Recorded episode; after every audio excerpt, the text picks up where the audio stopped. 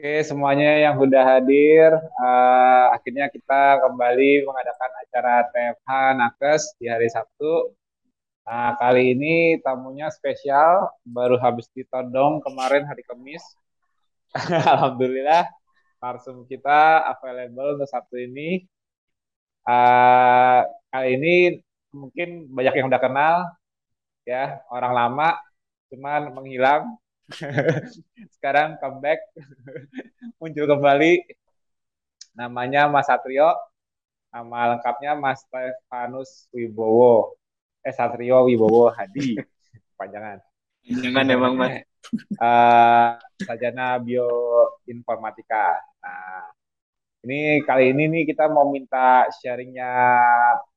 Kalau yang di biasanya kalau di tema-tema nakes kan kan kalau minta awal kenal KF dari mana, alasannya dulu apa. Tapi dia udah kelamaan. dia udah kelamaan kayaknya. Aku justru nanti yang bakal seru itu pada saat dia menghilang ini, dia kembali dengan kondisi something yang perlu diceritakan dan mungkin jadi pengalaman buat orang-orang lama yang sudah pernah menjalankan KF, misalnya yang udah dari kalau Mas Satya sendiri dari 2017 ya, ya Mas.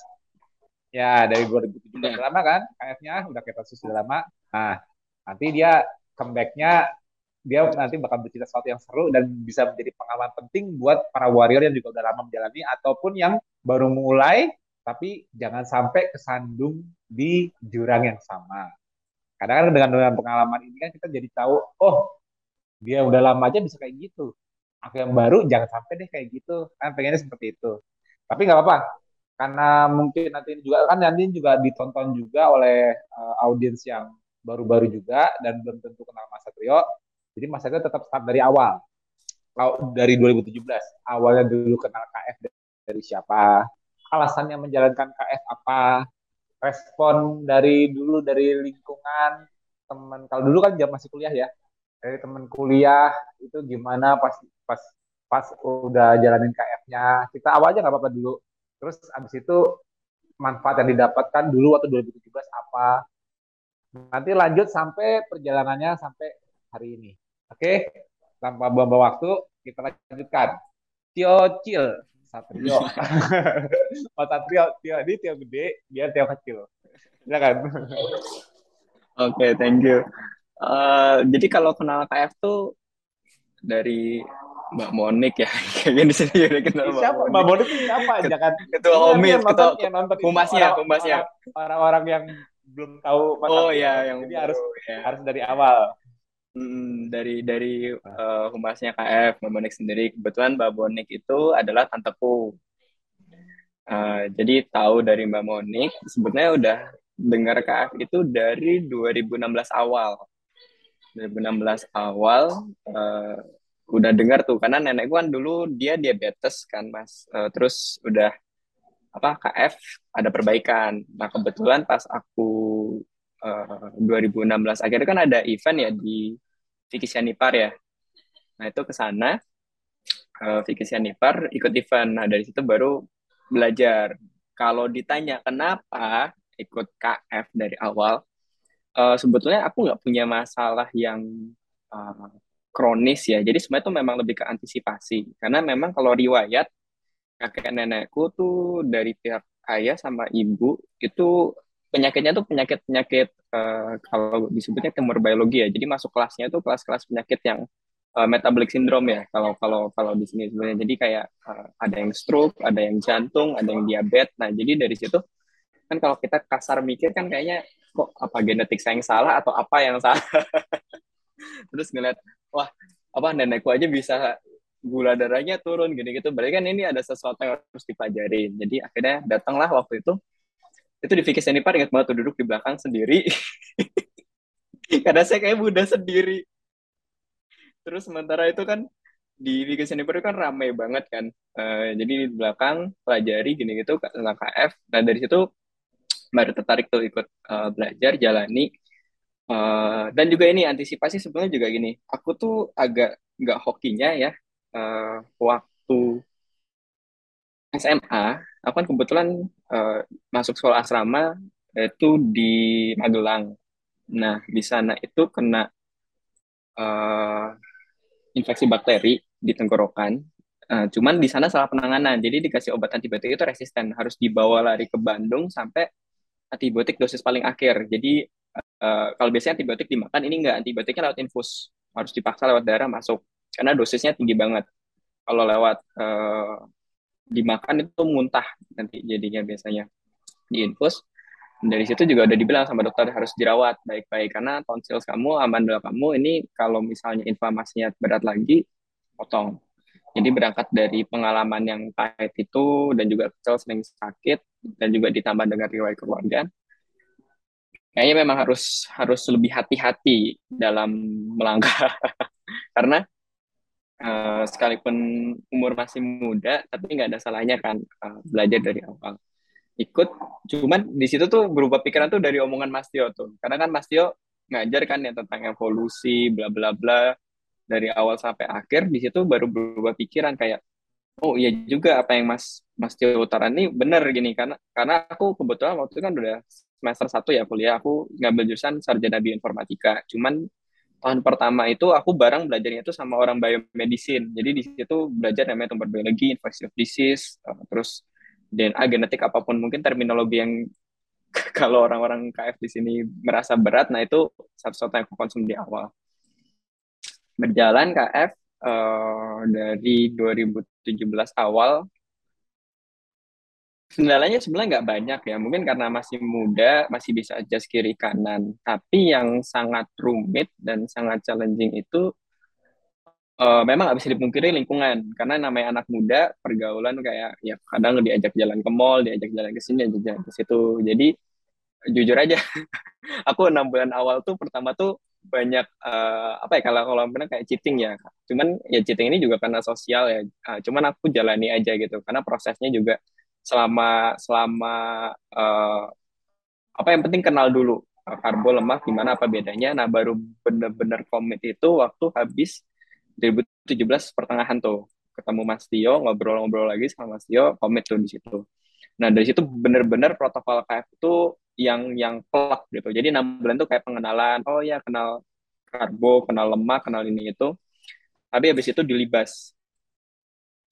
Uh, terus uh, aktif juga di komunitasnya tuh 2018 pamit gak agak aktif gini gitu karena waktu itu aku mau magang di Singapura di National University of Singapore uh, 2019 pertengahan tuh itu magangnya dan dari situ hilang. Jadi kan tadi Mas cerita kan hilang dulu uh, apa beberapa tahun. Nah itu ya karena uh, magang terus habis itu skripsi. Nah cuman ini nih yang yang mungkin uh, agak unik. Kalau orang kan biasanya KF lurus-lurus aja atau gimana. Nah ini yang aku alami ini pahitnya itu karena uh, apa ya KF itu kan fisiologis banget ya karena kalau kita bilang. Nah cuman challenge-ku di sini itu waktu itu lebih ke psikologis. Jadi uh, waktu banjir 2020 banjir Jakarta 2020 itu kan gede ya dan kebetulan tempat aku tinggal kosan itu kena jadi evakuasi ngalamin uh, susah kiri kanan uh, stres tingkat tinggi sehingga akhirnya uh, ketika lagi evakuasi terus hampir ketabrak truk militer gitu bla bla bla uh, itu ngalamin yang namanya itu PTSD jadi revisit trauma. Nah sebenarnya waktu itu awalnya belum tahu itu namanya PTSD masih buta banget sama kesehatan mental kesehatan psikologis. Uh, jadi ya udah dilabrak aja. Dilabrak uh, waktu itu harus nyiapin ujian gini gitu dan lain sebagainya nyiapin skripsi. Cuman makin ke sini begitu Maret kerasa kok tidur nih banyak serangan kok banyak gangguan. Akhirnya ke psikolog ke psikolog itu setelah beberapa ketemu gini itu akhirnya ke diagnosa PTSD karena aku uh, cerita bahwa ketika SD sorry iya ketika SD SMP SMA itu ngalamin bullying di tempat yang terpisah dan repetisi. Nah, jadi dari situ paham bahwa uh, apa ya masalah psikologis ini bisa juga uh, ngerusak ketosis. Dan itu itu itu memang dua yang sangat berkaitan hanya nggak hokinya itu kan 2020 kita uh, mungkin yang di Jakarta ngalamin banjir yang rasain banjirnya kayak apa. Terus habis itu masuk covid. Nah masuk covid ini makin menjadi yang yang biasanya KF nggak ada masalah begadang oke oke aja ini tiba-tiba kok uh, begadang dikit besoknya penyakitan asam lambung atau apa dan sebagainya. Dan itu juga uh, cukup menyerang ya karena proses penyembuhan psikologis itu kan lewat terapi ya. Jadi proses terapi itu akhirnya juga banyak terhambat. Di samping itu juga karena covid terapisnya juga sulit untuk ketemu fisik. Jadi kita semua serba online dan lain sebagainya. The point kalau yang titik balik ketemu kayak lagi nih waktu ketemu Mas Tio di uh, kita aku baru masuk grup lagi tuh bulan pertengahan bulan ini ya Mas. Ya kan pertengahan bulan ini masuk terus uh, di situ baru belajar lagi. Karena masalahku tuh udah asam lambung tidur udah perbaikan. Karena dulu tuh ngalamin yang namanya PTSD itu kan bisa sampai insomnia. Mungkin kalau yang nggak tahu PTSD itu kayak uh, sel uh, sel shock terapi. Eh sorry sel sel shock trauma. Jadi kayak uh, dulu tuh studi pertama itu di perang dunia 2 di militer-militer yang kena. Nah, cuman jadi PTSD itu bisa terjadi ke militer korban perang atau siapa pun yang menjadi korban perang, tapi juga bisa terjadi di anak-anak di childhood. Jadi ketika di bawah umur 15 tahun dia nggak mengalami repetisi trauma, nah itu bisa kena.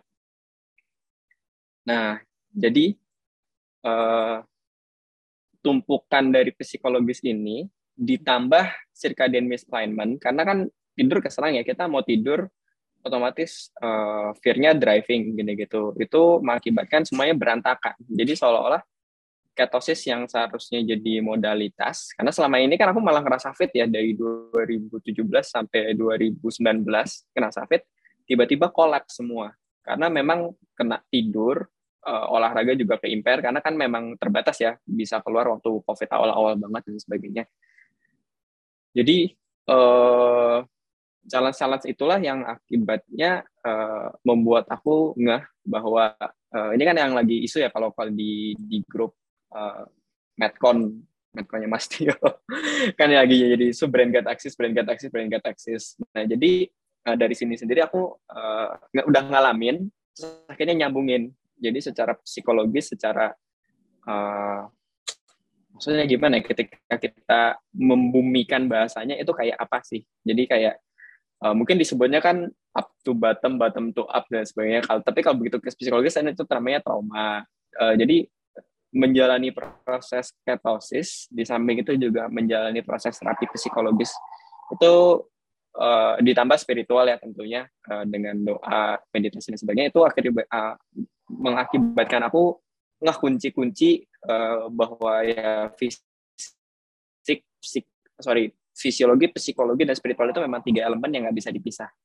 Jadi misalignmentnya yeah. itu karena pertama kena PTSD kan, PTSD, habis itu kena COVID, ya kayak Mas uh, uh, ceritain sendiri, dia kan sebenarnya nyerang uh, brain gut access ya, di mana itu jadi over expression, di mana kita akhirnya jadi ngalamin sulit tidur. Jadi uh, tidur tuh benar-benar diserang, dibuat restless, benar-benar restless sleep. Jadi ketika berhasil nah, tidur, itu, ketemu nightmare. Mas, tidak Mas Hatria cerita juga dong.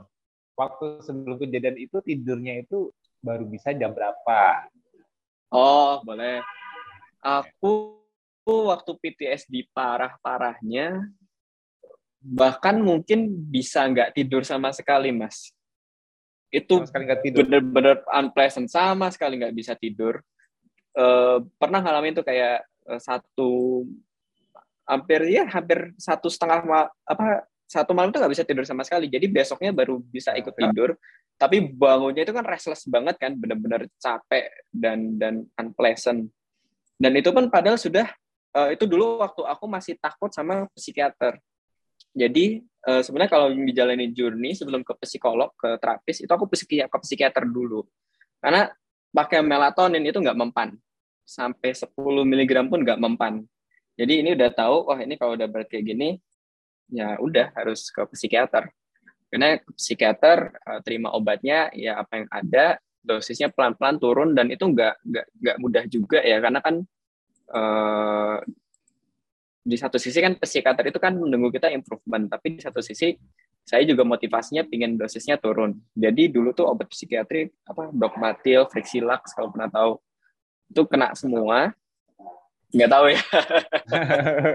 Jadi jadi itu masuk masuk SRRI maksudnya serotonin uh, selektif serotonin selektif sorry selektif serotonin reuptake inhibitor. Jadi kan kalau ngikutin Uh, berarti mencegah mencegah mencegah itunya di reuptake serotoninnya ya. Ya, jadi serotoninnya tinggi karena kan kalau mengikuti ini yang menarik juga. Jadi mental health itu juga sebetulnya banyak banyak uh, bukan skeptisisme ya, tapi apa yang namanya?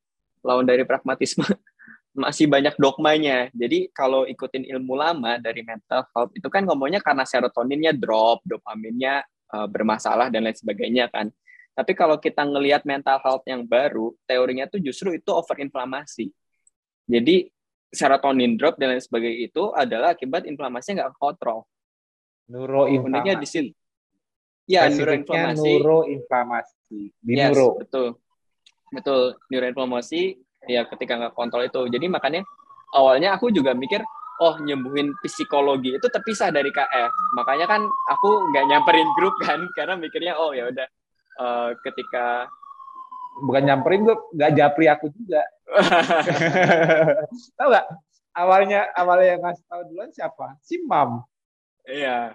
Iya kan? Kalau mam ngasih tahu uh, iya. kalau kalau mam nggak pernah ngasih tahu kan nggak bakal pernah ditarik ke medcon iya jadi ya itulah uh, sebenarnya aku udah nggak sih KF itu sebetulnya juga berintervensi itu udah ngerti dari tahun lalu Cuman masalahnya yang benar-benar belum ngerti itu tidurnya. Jadi kan aku kira COVID ini dia cuma paru-paru kan. Cuman begitu Mas bahas di grup bahwa ataknya itu apa simpatetik fagelnya itu yang kena ya udah dari situ aku nggak bawa tidur ini berarti aku nggak bisa sacrifice karena dulu waktu KF waktu umur 2019 aku di Singapura tuh kadang ini namanya keluar jalan-jalan ya. Jam 10 sampai jam 12 malam tuh baru pulang. Sampai ketinggalan apa itu ketinggalan di bis bis paling akhir dan sebagainya. Ya namanya ngerasain jalan-jalan. Dan itu nggak masalah. Tapi begitu ketemu covid wah itu habis-habisan. Tapi tidurnya tapi tidurnya eh, waktu yang jam 10 12 malam itu tidurnya sampai jam berapa kan waktu di Singapura kan 10 12 malam tidurnya. Oh, tidurnya tidurnya sampai misal kalau tidur jam 10 bangun jam 6 sih Mas. Kalau tidur jam 12 bangun jam 8. Jadi itu masih normal ataupun ya kadang lebih pendek dikit jam 7 atau apa tapi itu masih masih nggak nggak nggak big deal jadi memang big dealnya itu dari PTSD jadi ini juga ini yang psikologi ya mungkin kalau di KF nggak nggak nggak pernah dibahas ada namanya itu trauma revisit jadi aku sekalipun ngalamin bullying berhasil fighting tapi istilahnya kayak the body itu keep the record gitu loh the body keep the record. Nah ketika itu tertrigger semua uh, dengan traumatic event yang berat semua trauma itu keakses nah di situ dia akan drive. Nah masalahnya ketika uh, dan aku tuh masih beruntung mas. Jadi sebenarnya kalau dalam PTSD uh, ada yang namanya PTSD ada yang namanya CPTSD kalau PTSD itu masih level ringan. CPTSD itu kompleks PTSD post traumatic stress disorder itu yang itu yang paling heavy mas dan aku sendiri uh, kan terapi nggak cuma sendiri ya tapi waktu uh, kayak awal 2020 itu ngejalin grup terapi nah itu ketemu tuh sama orang-orang yang ngalamin CPTSD ringan, CPTSD berat dan itu memang karena oh, apalagi terutama dari aku potong. Mm -hmm. Jadi Mas ngalamin PTSD-nya itu gara-gara waktu awalnya banjir di Jakarta. Bukan, Mas. Eh, itu triggernya. Itu. Triggernya. Bukan. Jadi trauma utamanya itu ketika kecil ngalamin uh, bullying. Di mana itu ngalamin udah, udah sempat terlupakan kan tuh? Ya udah sempat terlupakan. Uh, Jadi makanya tapi, aku pun ngerasa tapi, tapi pemicu awalnya yang yang jadi traumatisnya itu pada saat ada banjir Jakarta kan? Iya, karena itu over stress. Jadi memang over stress uh, akhirnya ya. lama-lama jadi muncul kembali kan, bisa keinget lagi kan, akses. Betul. Hmm. Terus? Betul. Nah, dari situ habis uh, traumanya tinggi, ya itu akhirnya mas uh, nemuin psikiater, nemuin psikolog. Cuman satu yang aku agak enggak nah dan mungkin juga karena memang risetnya nggak begitu banyak ya, jadi uh, fokus tidurnya ini masih kurang. Ketosis aku selalu jalan, jadi dari ya, dari sorry, sorry. Nih, waktu Mas mengalami merasa PTSD, merasa PTSD, mm -hmm. waktu kan belum tahu mungkin PTSD kan, mm -hmm. setelah konsul ke psikiater baru tahu oh kamu PTSD, bilangnya gitu kan? Mm-hmm. Nah, sebelumnya itu yang Mas alami, contohnya Mas mengalami ini nggak kayak mau tidur itu pikiran kayak jalan-jalan terus, bisa? Hmm, sedikit ya Mas, tapi jarang gitu loh. dan aku ngerasanya kayak ya masih normal aja mungkin ya kayak ketakutan kayak tiba-tiba suka ketakutan sendiri gak? Oh ya itu ada panik-panik eh ada panik attack kecil gitu serangan misal uh, jadi memang nggak nggak langsung tiba-tiba gitu ada nggak tapi udah ada tuh gejala dari 2019 awal tuh udah mulai muncul. Jadi memang uh, tapi yang aku ingat itu memang jarang sih kayak uh, panic attack mini panic attack itu 2019 pertengahan. Sesaat sebelum aku berangkat ke Singapura karena megang empat ujian tapi di grup tim itu aku jadi ketuanya makanya aku stres banget. Ada yang nggak jalan gini gitu terus aku uh, capek kecapean ya namanya stres ya namanya ujian gini gitu. Uh, dan akibatnya itu ngalamin mini panic attack. Uh, habis itu itu udah mulai ada udah, udah udah mulai ada masalah pencernaan belum? Pencernaan belum. Jadi pencernaan belum. itu justru akibat setelah covid. Jadi mulai ngalamin pencernaan itu 2021 2021. Jadi karena tidurnya kegerus terus, karena COVID, kan aku kan nggak tahu kan bahwa COVID itu kita nggak bisa sesantai dulu. Maksudnya tidurnya harus benar-benar dijaga. Uh, jadi tiap ngalamin gejala simptom COVID, di saat itu juga pencernaan tuh mulai ke disrupt. Nah, 2021 itu kan kita ngalamin gelombang gelombang besar kan 2021 ya mas masa 2002 akhir atau 2021 lalu kalau mau satu besaran ah habis itu kena hmm. pencernaan dan itu, itu merembet tidurnya udah bermasalah tapi Wow, itu udah ber, kalau tidur bermasalahnya udah sebelum mas. Jadi sebelum ketemu COVID itu tidur udah mulai keserang tuh. Karena kan tiap kali kita bisa yang seharusnya bisa deep sleep, yang seharusnya uh, brandnya bagus, uh, ini tiba-tiba di hijack sama trauma. Jadi kebangun.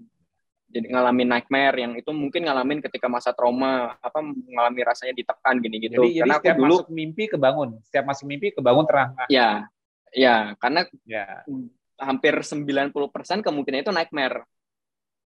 Ya, Jadi itu, lebih baik itu, tidur nggak mimpi sama udah, sekali. Udah, udah sympathetic overactivity namanya.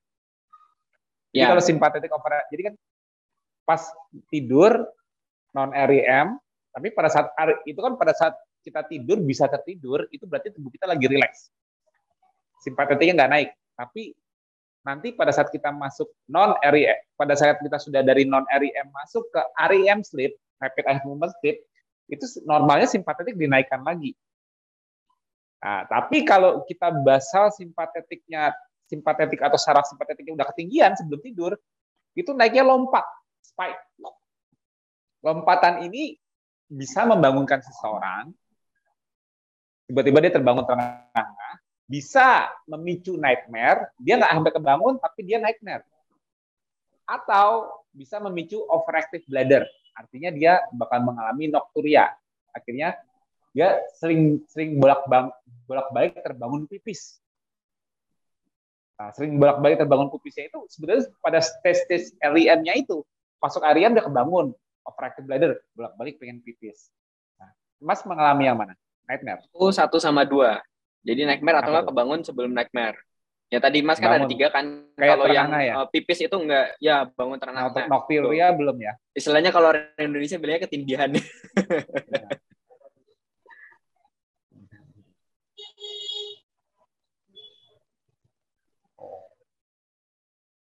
Oke lanjut Mas. Ya, kalau orang Indonesia kan bilangnya kayak ketindihan kan. Hmm. Kalau kita kan nyebutnya kan kan uh, apa kayak panik attack tapi dalam kondisi sleep. Ini kayak itu itu juga ngalamin mas. Jadi dua itu. Tapi kalau masalah pipis itu nggak ada.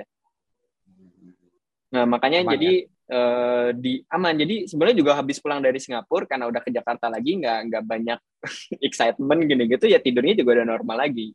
Tapi memang aku nggak nggak nggak nggak nggak keep banget. Jadi maksudnya ya sekali jam 10 masih oke okay lah. Atau kalau kepepet banget 11 12 masih oke. Okay. Cuman yang yang buta itu memang bahwa dan ini juga kan maklum psikolog juga apa terapisku juga mungkin uh, belum begitu nggak bahwa si COVID itu juga memang sebenarnya nggak cuma nyerang paru-paru tapi ya ke itu. Jadi memang udah PTSD tapi ketika momentumnya ngalamin COVID jadi itu makin berat. Nah, pencernaannya masalahnya gimana aja simptomnya? Pencernaan itu uh, asam lambung aja sih, Mas. Jadi ya dari semenjak gelombang pertama yang besar itu uh, gelombang pertama COVID di Indonesia yang besar. Nah, dari situ baru mulai muncul semua tuh masalah pencernaan. Jadi uh, asam lambung, cuma dia maju mundur, Mas. Jadi kalau misal uh, tidurnya bagus, stresnya nggak banyak, uh, dan juga uh, aku misal habis terapis biasanya habis terapi ada pembersihan trauma gini gitu bla bla bla itu tidurnya bagus tapi begitu habis gelombang covid pas covid naik nih gelombangnya gini gitu itu pasti kena juga apalagi ditambah dengan uh, tiba-tiba kan nggak bisa keluar dan lain sebagainya ya udah jadi memang up, keluar masuk keluar masuk keluar masuk keluar masuk cuman aku ngerasanya dulu pokoknya kunci pertama sebagai itu tidur cuman itu masalahnya tidur ketika traumanya itu sangat kuat ini kan masalahnya kan ya kayak Mas bilang ya kalau untuk fear mungkin psikolog lebih ngerti. Jadi gimana caranya bisa uh, alter atau fight the fear itu ya akhirnya jalanin proses terapi itu Mas. Jadi kalau di uh, apa uh, psikolog terapis yang benar itu kan ada uh, mereka itu kan melakukannya dengan cara bermain. Karena bermain itu kan mereka aktifnya itu kan bagian subkortikal, bagian bawahnya. Jadi gimana caranya ketika uh, ketika tidur itu uh, bagian ini itu nggak terhijack dengan amigdala dengan fear. Nah, jadi caranya itu dengan bermain. Enggak, kita main Enggak mas, enggak main game. jadi benar-benar main. Penasaran Jadi jadi ada dua. Aku kalau mainnya ya, pertama itu ada namanya itu brain spotting.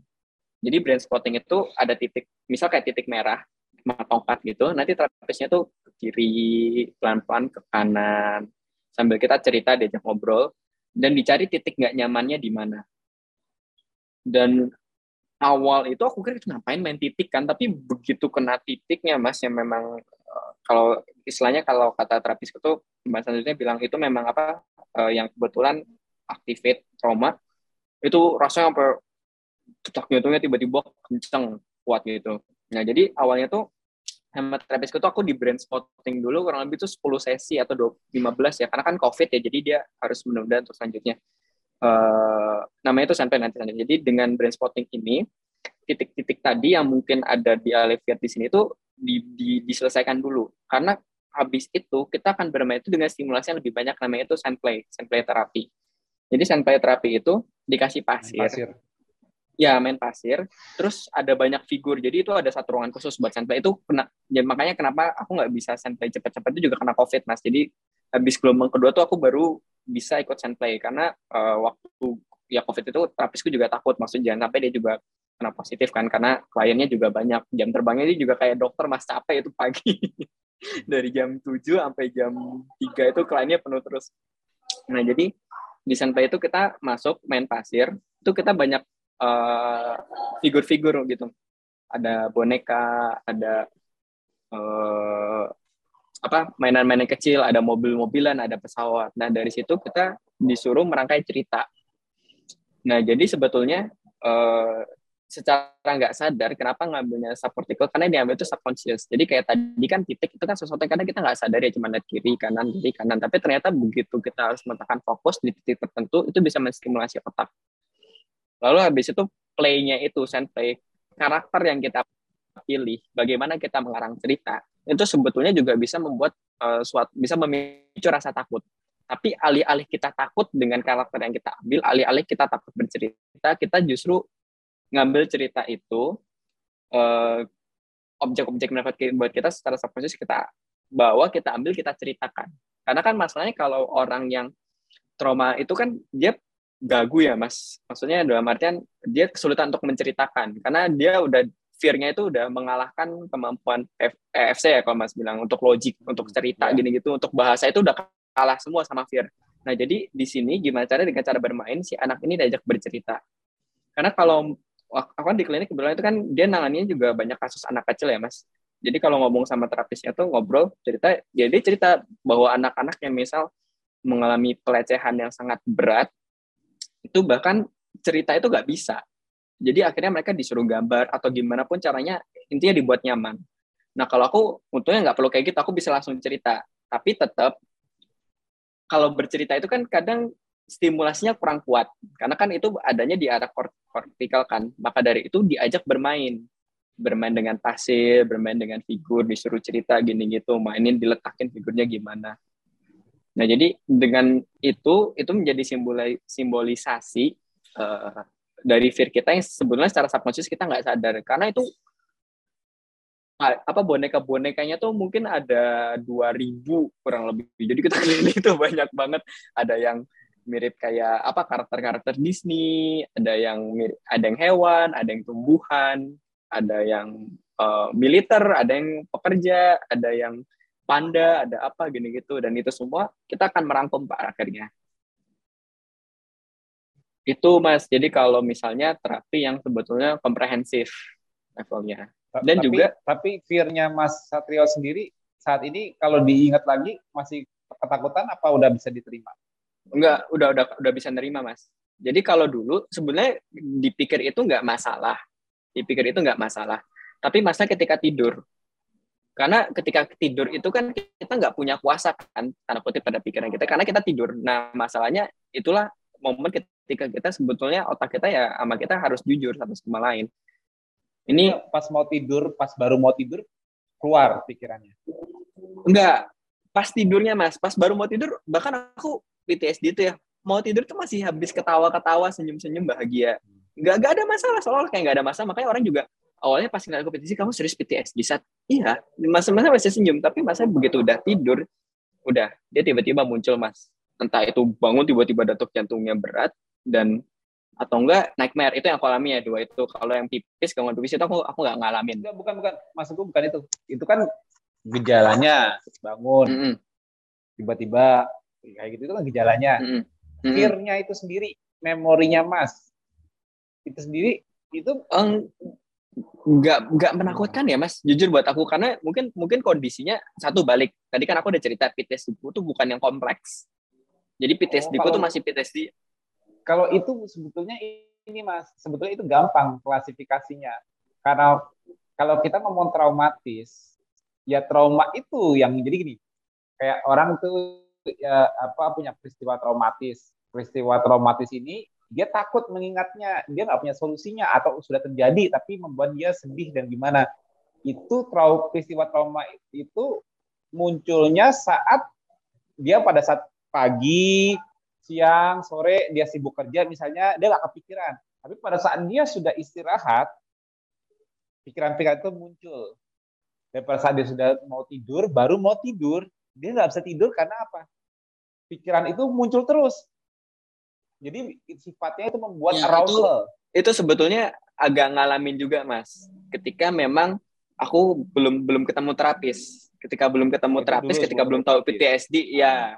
Tapi begitu udah terapi itu itu udah udah no no big deal. Dan nerima. Hanya ya udah udah lebih nerima karena kan sebetulnya satu aku nggak tahu ini masalahku dari mana itu kan. Karena dulu aku udah deal with the problem. Dengan bullying dengan identitas aku bahkan fight back. Dan aku menang kondisinya. Karena aku berhasil fight back. Tapi perasaan tertekannya itu memang sebenarnya masih terekam di badan. Itu yang sebetulnya nah, itu munculnya pada saat dulu pada saat mau tidur itu muncul. Pada saat istirahat malah muncul. Ya dulu, betul.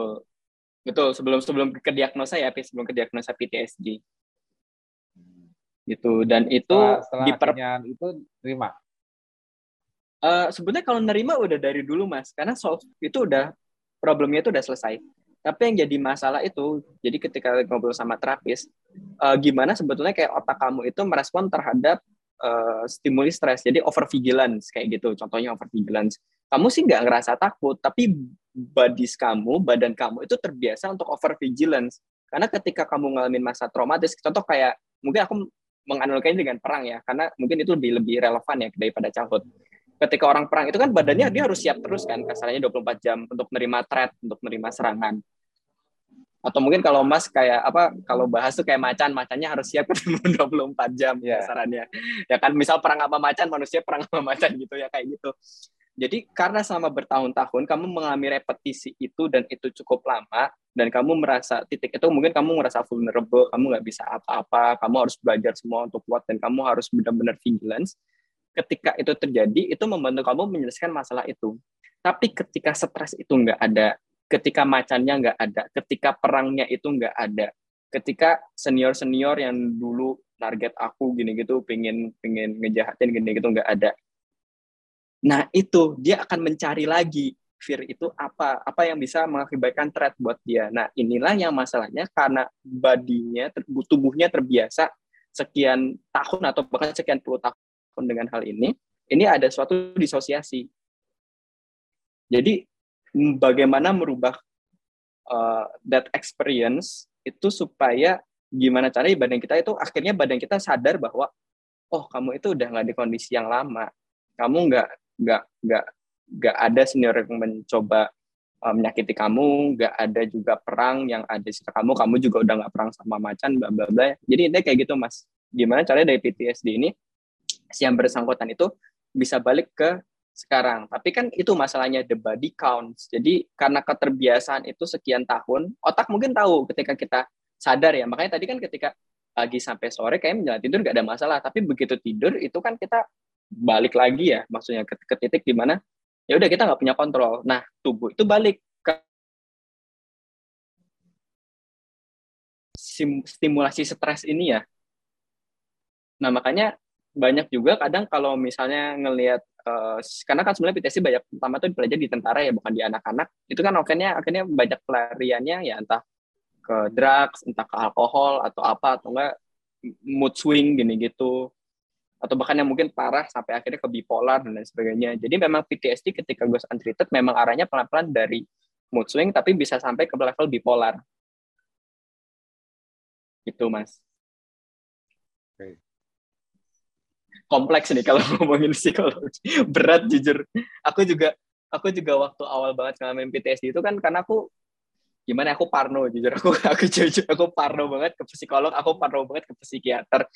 Karena ngerasa nggak ada masalah tapi ya kebetulan ketemu jalurnya ke psikiater uh, sama mam. Dulu karena mam udah pernah psikiater terus juga ada yang uh, referensi terpercaya. Psikolog itu untungnya teman aku yang dia memang dulu ngalamin trauma dia udah duluan ke terapis itu. Jadi terapis uh, terus aku pas udah datang aku cerita aku temennya dia oh ya udah habis itu jadi udah. Dan hokinya aku terapis aku itu yang sudah levelnya top notch. Jadi dia udah S3 publikasi udah banyak. Karena kebanyakan di Indonesia itu terapis itu uh, masih baru pemula. Jadi contohnya kayak brand spotting itu belajar itu mereka untuk dapat gelar atau dapat license bahwa mereka boleh melakukan itu itu cukup satu tahun mas pendidikannya. Tapi kalau kayak play itu minimal tujuh tahun. Minimal tujuh tahun dididik baru boleh baru boleh untuk praktek. Nah itu yang masih jarang di Indonesia. Terapis-terapis yang levelnya itu uh, top. Karena uh, mungkin ke, itu ya challenge juga ya. Karena uh, apa jadi gimana ya, kayak misal kita kan kalau dalam kesehatan gitu ya misal kalau kita bicara fisiologi ke uh, misal fisioterapi ada metode-metode baru dan sebagainya. Ada jadi di Indonesia itu psikolog-psikolog itu juga kebanyakan ini nggak ngambil spesialisasinya tuh ke trauma tapi ngambil spesialisasinya entah ke keluarga atau enggak ke bisnis. Makanya banyak yang jadi apa human resource kan HR psikolog terus ngambil ke arahnya ke arah human resource. Tapi yang ngambil ke arah trauma ini jarang. Hmm. Kalau dari sisi aku sih intinya impact-nya sama. Impact-nya sama, yaitu apa? Sympathetic overactivity. Jadi simpatetik saraf sistem sarafnya simpatetisnya itu ketinggian tonnya, modulasi awalnya. Nah, kalau yang dialamin Mas, itu awalnya kan udah jelas dari tidurnya dulu bermasalah kan tidurnya bermasalah dulu kan awalnya. Nah, hmm. baru akhirnya muncul efek PTSD-nya itu yang disebut PTSD-nya. Ya kan? Dan akhirnya eskalasi terus seiring COVID-nya. Ya. Ya kan?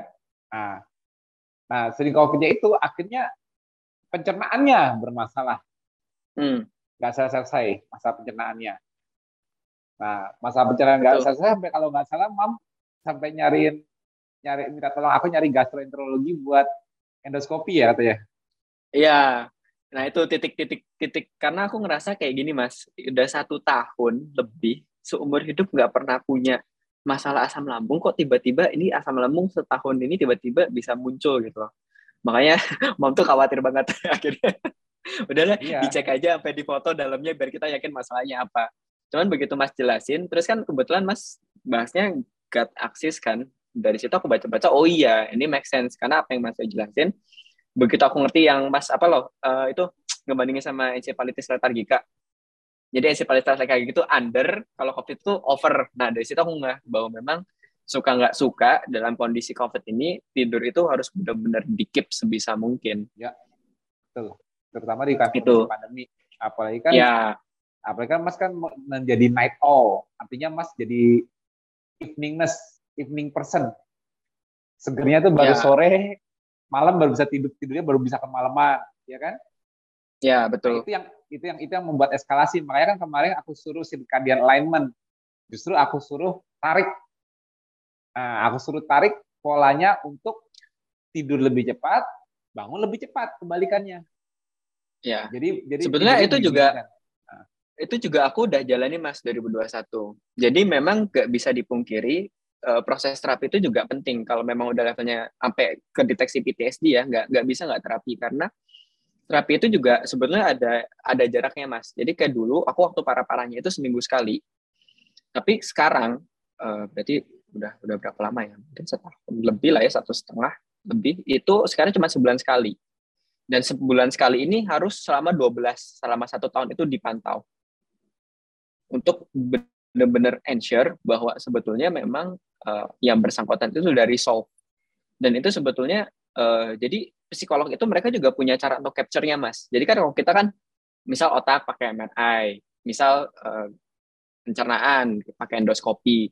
Jadi kalau di psikologi karena sebenarnya kan perasaan itu abstrak kita itu akan ngisi uh, semacam kuesioner formulir tapi itu memang kuesioner formulir udah pernah diriset sebagai contoh itu ada namanya tuh DAS DAAS itu nanti dia akan mengukur sebetulnya seberapa stres kita jadi dari DAS itu sebenarnya kita bisa melihat bahwa apakah orang ini perlu intervensi uh, sampai di terapi atau kalau enggak dia cukup dengan uh, namanya tuh konsultasi. Jadi cuma datang ngobrol-ngobrol-ngobrol-ngobrol selesai. Atau memang dia perlu level terapi. Dan kalau terapi ini dari dasnya ini bisa ketahuan terapinya ini harus setinggi apa, harus serius apa. Apakah seminggu sekali cukup atau bahkan kalau yang parah banget harus setiap hari, Mas. Jadi kalau memang trauma itu sangat kuat, apalagi yang baru fresh ya, misal uh, sorry itu saya mungkin aku sebut kayak pelecehan seksual wanita, terutama anak-anak itu baru alamin, itu dia harus tiap saat itu ketemu terapisnya, tiap hari minimal. Nah, jadi cara-cara capture-nya itu sebenarnya lewat kuesioner uh, itu dengan misi ada ada banyak ada DAS, ada PIM, ada ada Hamilton, itu banyak banget dan itu cara-cara dari psikolog itu untuk tahu untuk untuk mengcapture uh, sebenarnya kondisi mental kita itu seperti apa. Mungkin untuk scoring kali. Ya, bisa disebut scoring. Karena memang nanti ada poin-poinnya, ada skor-skornya kurang lebih. Nah, jadi dari situ nanti bisa dilihat fear-nya itu sekuat apa. Karena memang eh, harus jalan ya kan tadi ya kalau elemennya itu kan tiga itu juga yang psikolog bilang fisiologi kamu harus jalan kamu mau ketosis dia malah setuju. Bagus itu teman saya juga kalau di luar sana banyak yang low carb. Psikolog kamu juga harus jalan terapi kamu harus jalan karena suka nggak suka kamu memang sudah alami PTSD kamu nggak bisa mengubah masa lalu ataupun apa pun yang terjadi di masa lalu. Tapi masalah kamu siapa sekarang dan di masa depan itu harus kamu ubah. Tapi itu mas, jadi psikologi itu kan aku sempat bahas ya di grup itu kayak mobil. Mobil itu ada ban depan, ada ban belakang. Ban depan itu dianalogikan dengan uh, thinking dan action. Kita mau jalan ke mana, kita mau arahnya ke mana, itu kan ban depan ya, belok kiri, belok kanan. Tapi ada juga ban belakang yang namanya itu fisiologi sama psikologi atau enggak mental. Nah kalau thinking actionnya ini bagus, tahu cara berpikir yang bagus, aksinya selalu bagus, tapi psikologisnya sama fisiologisnya kena, nggak akan mobil itu bisa dibawa jalan jauh. Nah, makanya terapis aku bilang, kamu jalanin ketosis, fokus untuk perbaiki fisiologi kamu. Tapi masalah psikologis, kamu harus jalani terapi ini. Jadi udah jalani ya dan memang banyak banget improvementnya. Bonusnya kayak aku bahas di grup. Aku aku to the point ngerti uh, bagaimana trauma itu bisa naik, bagaimana ketakutan itu bisa muncul. Kenapa kayak apa yang kayak aku baca apa yang dibilang Glaser, kenapa ada orang yang ngebos, ada orang yang memang jadinya leader. Kenapa ada anak-anak yang getol belajar, kenapa ada anak-anak yang malas belajar, kenapa ada anak-anak pemberani, kenapa ada anak takut, dan itu semua terjawab memang masih di psikologi. Uh, karena psikologi itu juga ternyata evolusi evolusinya itu juga uh, cepat gitu loh maksudnya. Uh, mereka dalam dalam hal belajar tuh kayak kita ketika kita ketemu molekular biologi. Ada istilah kan kita molekular biologi kita kita paham pathway baru lebih detail lagi molekular gitu. Dan psikologi itu juga mereka selalu mencoba bagaimana kayak caranya untuk terapi itu menghasilkan terapi yang lebih tepat sasaran. Gimana caranya juga lebih shortening. Karena sebenarnya kayak tadi bahas ban depan, ban belakang mobil, uh, vis, apa fisiologi dan sebagainya, itu pun mereka baru merumuskan itu tahun 1960 1950 sorry habis perang dunia dua. Itu benar-benar habis perang dunia dua itu soalnya uh, meledak. Jadi gara-gara uh, kasus PTSD kasus militer pulang dari perang dunia dua terus traumatis semua tiba-tiba banyak yang skizofrenia tiba-tiba banyak yang uh, canduan dan lain sebagainya nah dari situ risetnya itu berkembang pesat sampai ke titik sekarang Tapi yang yang kita khawatirkan ini kan sebetulnya kan impact ke fisiologinya. Ya, itu dia Mas. Uh, kalau itu sebetulnya juga ongoing Mas. Jadi memang kan gimana kayak PTSD bahwa childhood itu juga risetnya kita baru tahu 2015 itu paper pertama itu keluar. Jadi di capture tuh semua anak yang ngalamin childhood trauma, di foto di MRI sama juga semua militer yang baru pulang dari Iran, Afghanistan di foto sama titiknya yang yang yang diserang. Jadi uh, bahkan sedihnya ya mas, karena kan bioinformatika ya, kita kan bioinformatika kan sebenarnya kan sangat bergantung terhadap database, atau kita akan buat database. Jadi kalau molekular biologi kan kita database-nya udah banyak ya mas, kayak ada Human Genome Atlas, KEGG Pathway dan lain sebagainya. Tapi di psikologi itu masih sangat minim. Bahkan kalau Indonesia itu masih non-existent, masih nggak ada. Jadi secara data itu pun udah kesulitan. Sementara semakin ke sini tuh semakin jelas sambungannya. Kan kalau Mas kan menjelaskan secara fisiologi bagaimana kan tapi kan kalau psikologis kan uh, ya kayak tadi apa sih apa kalau Mas cerita tuh kayak di sini ya tegang terus ngerasa pegel uh, overdrive simpatetik overdrive ya? Jadi ya jadi, simpatetik overdrive uh, kan. uh. Nah, cuman kalau di kita kita sebutnya secara fisiologis, misalnya kita nyebutnya secara makrobiologis simpatetik overdrive, kalau di sana kan disebutnya merasakan tegangan, tekanan, titik trauma di mana bagian mana yang diaktifasi dan lain sebagainya. Jadi uh, term-termsnya ini yang kadang mungkin uh, yang menjadi challenge sebenarnya karena psikolog itu kan nggak belajar molekular biologi. Saya juga sebagai molekular biologis yang bioinformatika sudah multidisiplin nggak belajar psikologi. Jadi bagaimana titiknya itu kita memang memang kalau benar-benar mau misal nakes ya mau nakes yang sesungguhnya nakes ya mau pelajari tiga elemen tadi fisiologi, psikologi, spiritual. Karena di psikologi sendiri pun studi spiritual tuh ada mas. Jadi mereka mempelajari eh, hal-hal yang berkaitan dengan kepercayaan. Oh ternyata itu di bagian region atau yang, yang aktif itu sorry yang korteks bagian tengah itu apa mas? Yang atas bagian tengah ubun-ubun. Ke belakang motor korteks sih? Iya pokoknya yang tengah. Jadi itu bagian diaktifasi mas. Jadi itu contoh-contoh studi dari psikolog-psikolog dan mereka mereka mereka mereka pun belajar fisiologi mereka juga belajar spiritual. Kita belajar dari fisiologi juga harusnya belajar psikologi belajar spiritual. Orang spiritual pun kalau mau benar-benar sungguh-sungguh ya nggak ada salahnya untuk menyentuh fisiologi dan juga psikologi. Karena kan manusia itu kan apa ya kalau disebutnya istilahnya multi dimensi ya multi multi multi uh, ada fisiknya ada jiwanya ada mentalnya. Ya jadi tiga elemen ini memang dari yang aku pelajari jurniku untuk bisa benar-benar sembuh bebas dari PTSD ini tiga itu memang harus kepegang hanya ya memang nggak bisa dipungkiri kayak kita sendiri ngerasain ya fisiologi gimana rasanya oh kayak makan lemak aja dibully gitu, gitu. jadi mau bener satu aja kayaknya udah susah banget gitu apalagi ini bener di tiga tiganya dengan sungguh-sungguh bisa menjalin ketiga tiganya ya mungkin itu tantangan saya sebagai yang lebih muda ya mas generasi saya nah, oke okay. karena aku jelasin ya oke okay. Jadi sebetulnya masalah fisiologi maupun psikologi outputnya kita tidak mau ialah menjadi disease, penyakit. Contohnya di Mas, masalah psikis menjadi masalah pencernaan. Setuju? Ya, oke okay ya. Ini basicnya. Aku aku nggak menjelaskan secara psikologi, aku menjelaskan secara fisiologi. Semua itu ditutup ditentukan oleh sistem stres manusia. Ya. Jadi sistem stres yang dibilang aku bilang ini, ini sistem yang mengatur respon terhadap stres. Apa itu sistem yang mengatur respon terhadap stres? Oke. Semua kontrolnya itu ada di otak. Otak kita itu disebut namanya central nervous system. Ya. Central nervous system ini sifatnya bisa mempengaruhi perifer perifer itu peripheral itu artinya dari otak bawah selain otak. Ini sentralnya nih. Ya. Otak kita sentralnya. Nah, untuk otak mempengaruhi seluruh tubuh, jalur yang digunakan ialah humoral lewat hormonal ataupun langsung inovasi saraf. Itu dong. Ini ini ini organ-organ ini otak kita ini conscious kita. Kita consciousnya kan di otak kan. Consciousness kita kan di otak kan. Otak kita yang kontrol semua tubuh kita kan. Jadi conscious kita di sini di sinilah.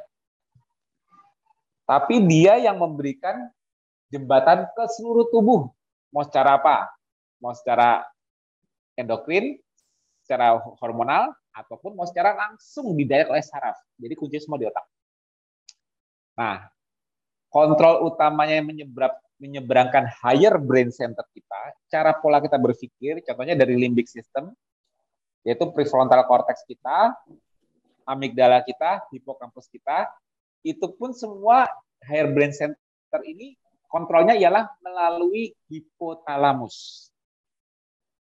Jadi kalau mau disebut sistem stres itu adanya di hipotalamus. Termasuk kontrol sirkadian kita, gelap dan terang, itu di hipotalamus apa suprachiasmatic nucleus ya. Tapi hipotalamus itu generator hipotalamus dan brainstem itu generatornya dari sistem saraf. Awalnya pasti awalnya komunikasi otak dengan seluruh tubuh walaupun nantinya dia lewat hormonal contohnya lewat pituitari bisa dia sekresikan ACTH CRH ACTH akhirnya jadi kortisol. Kan hormonal kan? Belum. Atau dia langsung nembak saraf norepinefrinnya, inervasi saraf langsung ke adrenal, nembak menghasilkan dikromafin sel, dikromafin selsnya menghasilkan adrenalin. Adrenalin kan humoral factor dong. Adrenalin kita meningkat. Ya kan, kortisol, adrenalin. Atau hubungannya dengan sistem reproduksi deh. Ya kan? Gonadal axis untuk mempengaruhi growth hormone. Itu kan semua kan sifatnya humoral Semuanya kan jalurnya di pituitari di otak. Tapi koordinasi ke situnya ialah saraf. Tapi otak juga selain ke lewat humoral, dia juga lewat saraf juga langsung ke seluruh tubuh. Kalau kalau yang sarafnya disebar melalui spinal cord kita di belakang leher ini, itu jalur yang digunakan oleh sistem saraf simpatetik. Ya. Jalur somatik juga lewat situ. Somatik itu maksudnya buat kontrol voluntary kontrol kita nih gerakan fisik. Tapi yang yang yang untuk mengatur involuntary itu juga lewat spinal cord, itu jalur simpatetik. Itulah stress responnya, mengaktifkan stres, membuat jantung berdebar cepat. Nah, itu sisi itu itu jalurnya dari spinal cord, ya. Jalur jalur saraf lainnya itu langsung dari disebutnya namanya cranial nerves itu langsung keluarnya dari cranial nerve disebutnya disebutnya vagus nerve. Nah, jadi otak itu kontrolnya ke seluruh tubuh ialah sistem saraf, simpatetik dan parasimpatetik, juga humoral faktor, HPA axis contohnya yang hasilkan kortisol, ya kan? Nah, itu itu efferent sistemnya mempengaruhi. Tapi otak juga bisa dipengaruhi aferen. Yang udah jelas secara sistem saraf sensorinya. Humoralnya juga insulin, leptin, grelin itu salah satu faktor yang bisa mempengaruhi kembali ke otak, termasuk kolesistokinin dari pencernaan kita kembali mempengaruhi ke otak, memberi input ke otak secara humoral dari perifer ke atas. Itu namanya jalur aferen. Juga saraf langsung, vagus nerve, sympathetic nerve itu juga punya jalur-jalur mengirimkan informasi dari perifer ke atas lewat afferent. Nanti otak merespon dengan efferentnya kembali ke mana-mana. Jadi semua semua itu kontrolnya di otak. Ya, kontrol itu semua di otak. Jadi kalau cara kalau kita gimana sistem stres diaktifkan, sumbernya itu di hipotalamus ada namanya paraventricular nucleus. Di situ sumbernya dan paling tercepat memodulasi lompatan aktivitas dari sistem stres atau aktivitas dari simpatetik tadi, tembakan simpatetik ke mana-mana, paling cepat yang mana? Yang aferen sinyal dari bottom up, apa sinyal dari top down, yaitu dari higher brain center ke hipotalamus. Kira-kira cepetan mana untuk memicu respon stres?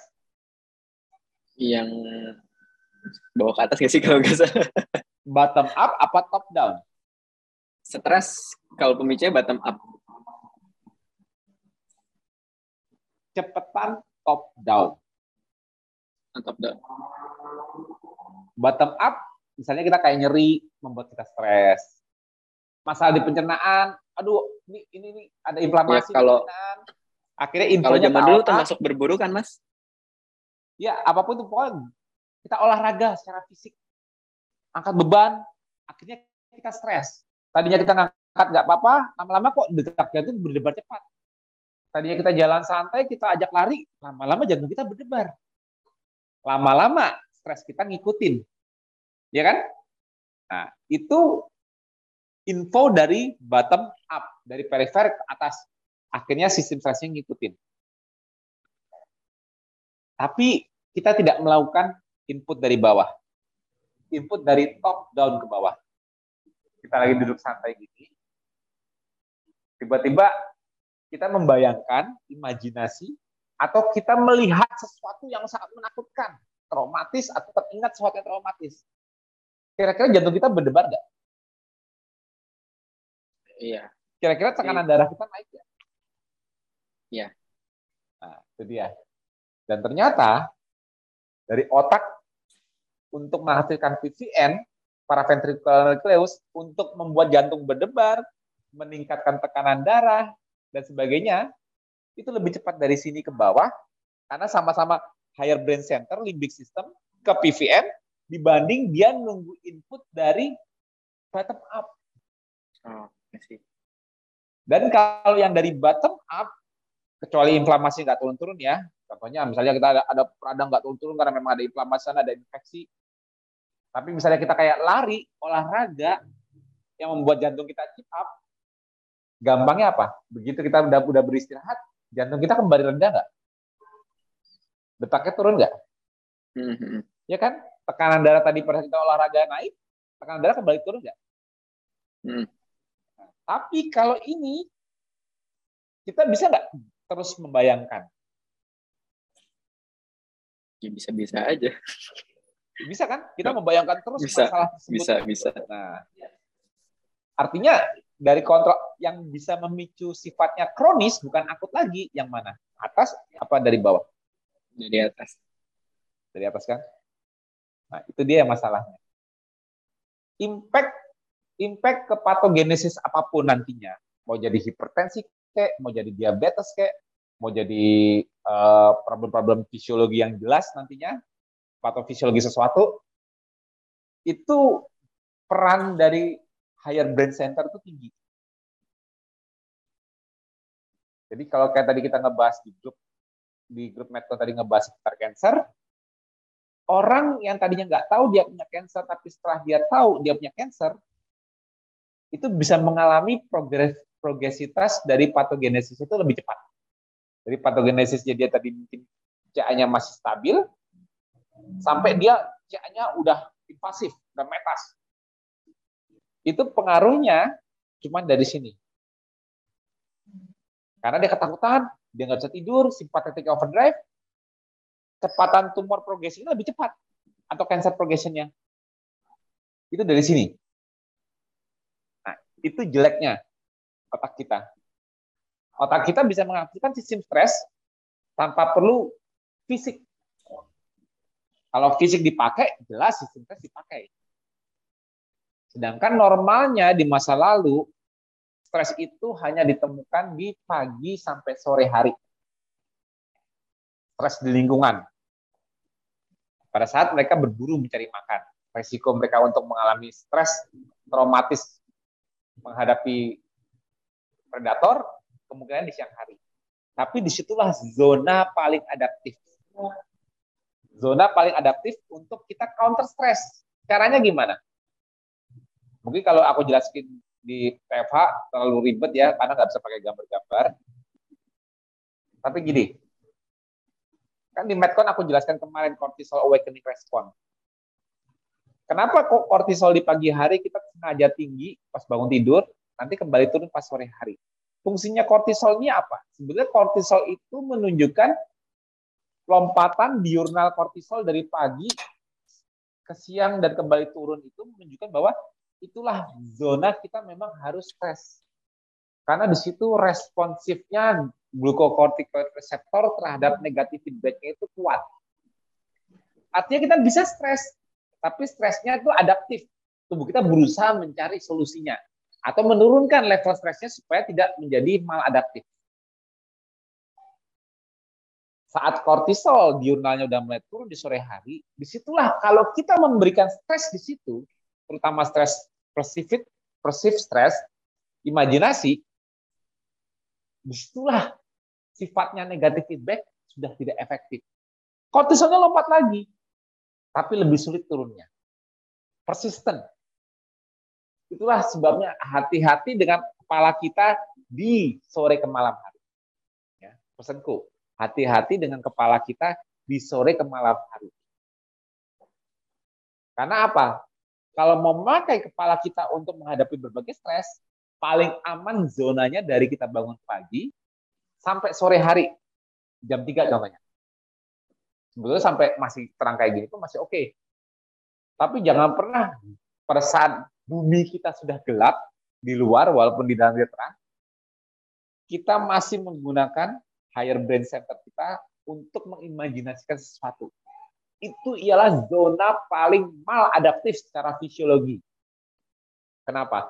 Karena kesensitifan glukokortikoid reseptornya sudah turun negatif kortisol itu kan sifatnya kalau udah disekresikan akan memberikan negatif feedback lagi untuk menghambat sintesisnya dia sendiri. Kemampuan penghambatannya sudah tidak ada. Kortisolnya bisa berlebihan lompat. Dan efeknya apa? Kalau kortisol patternnya itu tidak bisa tidak bisa diturunkan. Dia menekan melatonin pattern. Pola melatoninnya kegeser ke sana. Diundur. Karena apa? melatonin naiknya tuh nunggu kortisol turun dulu. Makanya kalau dalam sistem sirkadian, kalau kita kortisolnya overaktif di sore ke malam hari, kita bakal mengalami phase delay. Artinya fase naiknya melatonin mundur ke belakang.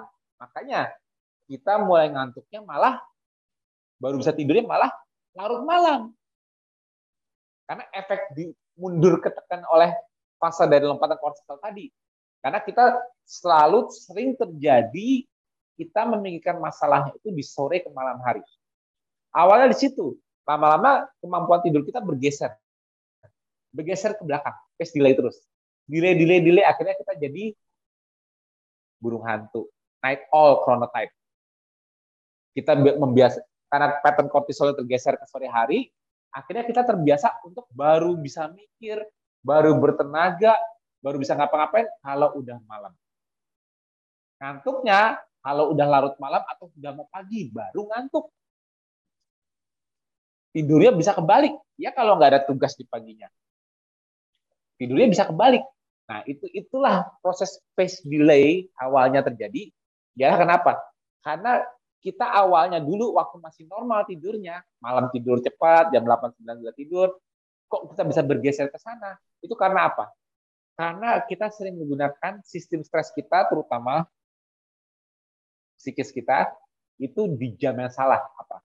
Kita mulai mengantisipasi berbagai hal di sore ke malam hari. Semua diantisipasi. Misalnya antisipasi masalah kuliah, kalau Mas Satrio, antisipasi masalah ingatan lama dimunculnya di situ, misalnya. Kalau orang lain kita antisipasinya mengantisipasi masalah ekonominya dia, baru di sore ke malam hari dia mikir aduh ini uang cukup nggak ya? Aku ada utang ini ya. Semuanya dipikirnya dari sore ke malam hari. Mengerjakan apa pun juga sore ke malam hari menunda situ itulah yang lama-lama membuat seseorang mengalami circadian misalignment artinya apa tidak sesuai dengan ritme circadian lagi didorong terus ke belakang ritmenya jadi munculnya ke delay terus Nah, di situlah lama-lama pelan-pelan mulai mengalami sleep loss, sleep disruption, mulai terjadi fragmentasi tidur. Akhirnya tidurnya jadi nggak bagus sama sekali. Akhirnya udah berantakan. Outputnya dari circadian misalignment itu udah jelas apa? Overaktivitas dari sistem saraf simpatetik. Resting heart rate kita pagi-pagi lebih tinggi. Kita terbangun bisa dengan BPM 80 ke atas misalnya. Biasanya normalnya 70-80 atau bahkan lebih rendah. Kalau vagal tone-nya bagus, ini bisa bangun ternyata udah 80. Tensi kita bisa naik. Inflamasi di pagi hari juga naik. Kortisol yang membangun kita misalnya dia lompatnya segini, bisa spike tinggi banget. Kalau sudah berlarut-larut, justru malah kortisol pagi harinya jadi drop, turun. Bangun pagi kita kayak nggak ada tenaga. Itu yang jadi masalah nantinya kalau kita biarkan kita awalnya menaruh awalnya simple. Ingat-ingat deh. Semua orang yang nonton ini nantinya ingat-ingat. Oh iya, misalnya gini, misalnya nonton gini, ya nih saya malam susah tidur. Ya nih, saya uh, kendalanya kalau ngantuk baru malam. Siapa pun yang nonton, coba trace back ke belakang sebelum itu terjadi, apakah benar melakukan segala hal dalam bentuk mengaktifkan sistem stres, dalam bentuk antisipasi, itu mulainya di sore ke malam hari. Di situlah jendela paling yang membuat kita menjadi malah adaptif terhadap aku menggunakan sistem stres di saat aku harus rileks. Di situlah kenapa disebut circadian misalignment. Artinya apa? Kemampuan negatif feedbacknya sudah turun secara fisiologi, membuat sistem stres ini aktivasinya override, nggak mau turun-turun. Kitanya nggak bisa nurunin secara fisiologi, negatif feedbacknya udah rendah. Kitanya juga akhirnya terbawa terus, kepikiran terus. Tidur pun jalan-jalan terus pikirannya.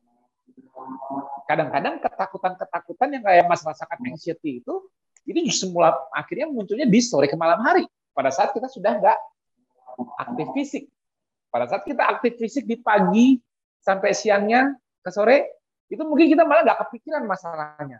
Masalah-masalah tersebut munculnya justru baru pada saat kita sudah istirahat fisik.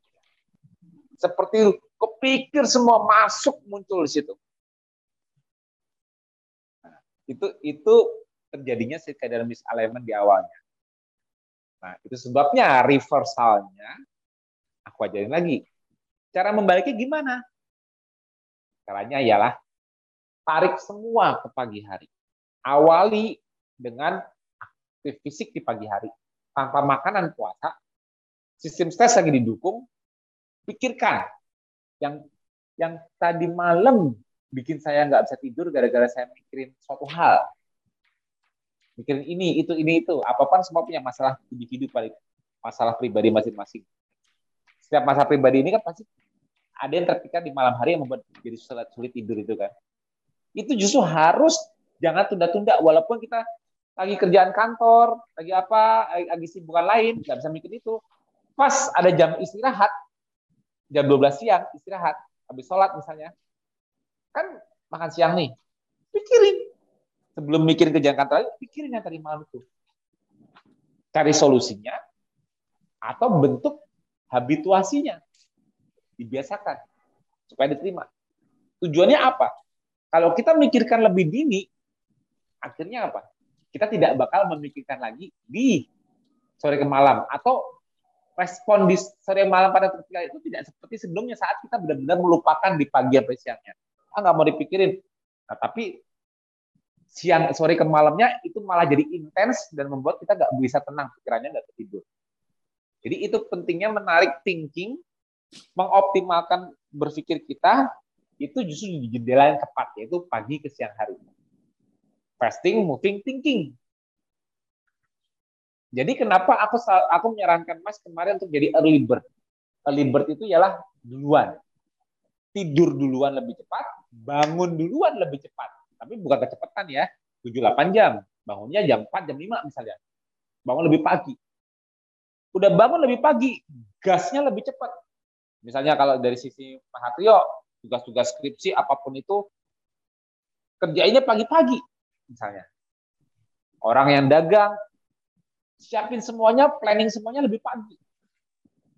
Jadi dengan pola kita menerapkan gas lebih dini di pagi hari, otomatis kalau mobil digas duluan pagi-pagi, lebih cepat finish dong.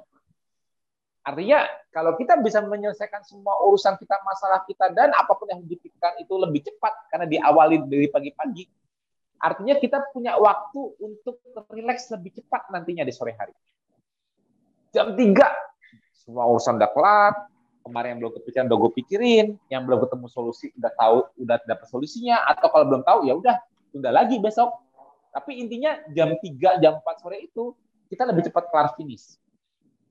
Setelah kita udah cepat kelar finish, kita bisa relaxing lebih cepat. Relaxing ini artinya apa? Me time, waktu gue. Semua urusan kerja udah, urusan gue cari nafkah udah, urusan apa pun gue, gue ada tesis, skripsi, kuliah, udah. Akhirnya aku dapat waktu relaxing time-nya. Itu rewardnya. Dan ini harus benar-benar didapatkan. Setiap hari itu kita harus mendapatkan waktu reward kita.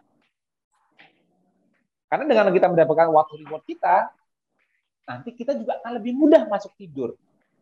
Jangan sampai kita stresnya itu sampai sore, tapi kita nggak ada waktu reward. Contoh, ya, contoh anak-anak.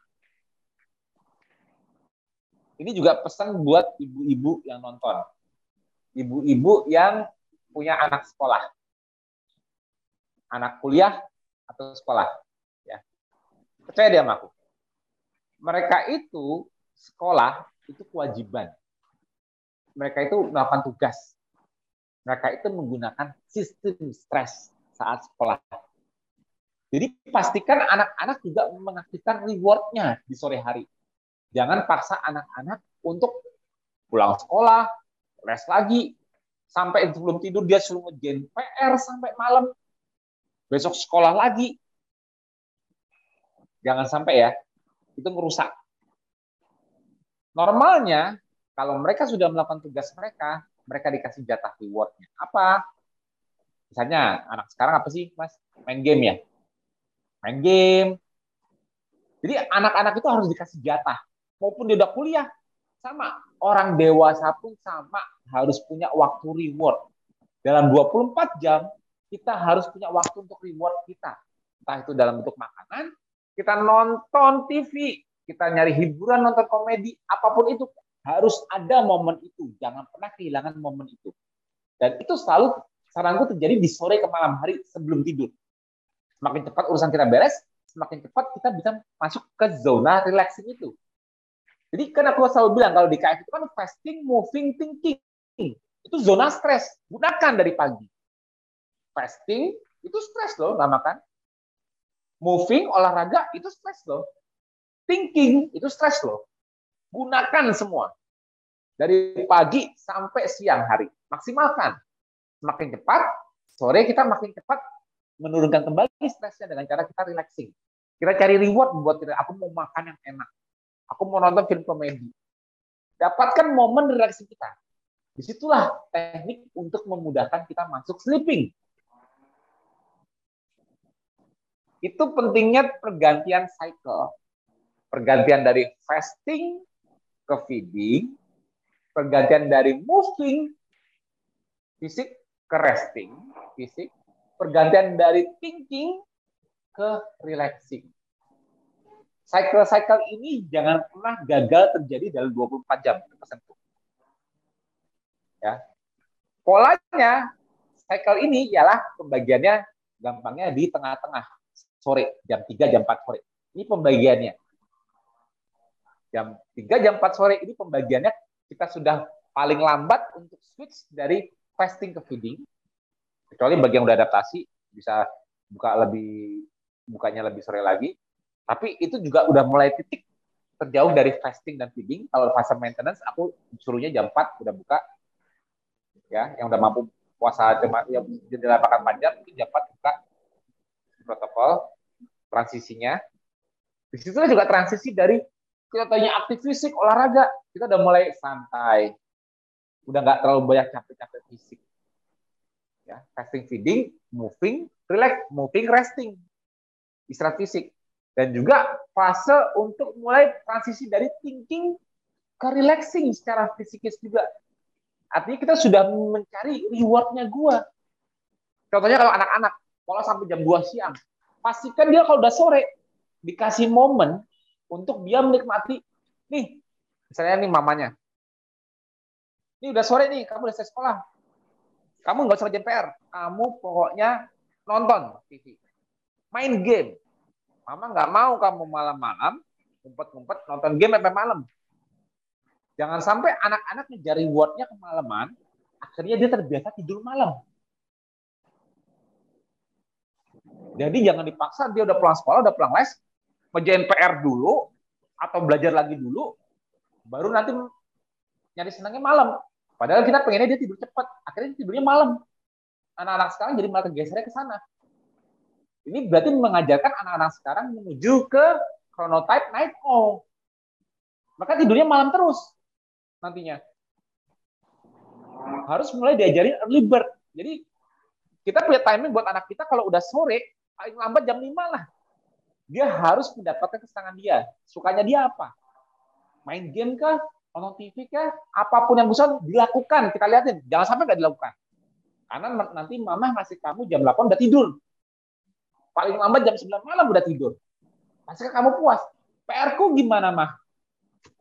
Kamu tidur cepat, besok pagi mama bangunin jam 4. Kerjain PR di situ sebelum masuk sekolah. Mau ujian, belajar lagi di situ. Belajar jam 4 pagi di situlah paling adaptif untuk kita siap memakai otak kita untuk berpikir lagi apa enggak. Bukan diforsi sampai malam. Bukan antisipasi sampai malam. Antisipasi besok nanya. Orang tuanya juga sama. Orang tuanya yang cari nafkah juga selesai. Usahanya selesai di sore hari. Senang orang tuanya apa? Nonton drakor kah? Nonton TV kah? Sinetron kah? Kerjakan sebelum jam 8 malam paling lambat jam 9 udah masuk kamar. Kalau kita tidak memberikan waktu me time pada kita sendiri, waktu untuk cycle-nya nggak terjadi, akhirnya masalah kita terakumulasi dalam bentuk apa? Tidurnya bermasalah. Jadi saranku, kalau biasakan cycle-cycle ini terbentuk dalam 24 jam setiap hari. Aku udah fasting, kalau yang KF ya, aku udah fasting, udah moving, udah nggak usah pun nggak olahraga tapi dia udah aktif fisik dari pagi sampai sore. Dia udah thinking cari duit kerjaan apa pun itu yang dikerjakan belajar dan sebagainya. Selalu berikan cycle lawannya relaxingnya secara psikis relaxingnya secara fisik feedingnya tadinya fasting sekarang feeding makanya makan yang paling enak pun kalau bisa yang paling akhir hari di sore hari jam 5 jam habis maghrib makan itu yang paling enak.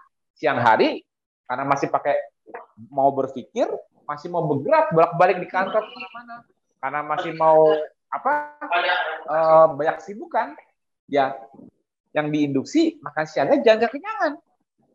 Nanti malah bisa ngantuk lebih cepat. Nanti malah makan malamnya yang kurang nanti ngantuk puncak ngantuknya melatonin di jam 9 malam tapi malah belum tidur Giliran tidur, kebangun lagi. Kenapa? Karena sleep drive-nya udah turun. Jadi pastikan sleep drive untuk makanan di akhir hari, selesai hari, di kondisi sudah resting, itu yang paling terbesar dibanding saat buka di awalnya. Jadi jangan gara kan gue udah puasa dari pagi nih nggak sarapan. Pas makan siangnya balas dendam. Makannya sampai kenyang. Padahal itu masih di kantor. Masih butuh mikir. Akhirnya malah ngantuk. Dipaksain melek malah nggak produktivitasnya malah turun. Gila di sore hari udah sampai rumah santai, ah tadi siang udah makan kenyang, ini makannya nggak banyak sedikit aja. Tapi tapi sleep drive-nya kurang, nanti malah bisa muncul arousalnya lebih cepat di malam hari. Kebangun jam 11, 12 gitu. Nah, ini yang harus dihindari. Jadi polanya itu harus mulai dibentuk dari sekarang. Pola gas di pagi hari dan ngerem di sore hari. Gasnya fasting, moving, thinking. Remnya relaxing, feeding yang enak.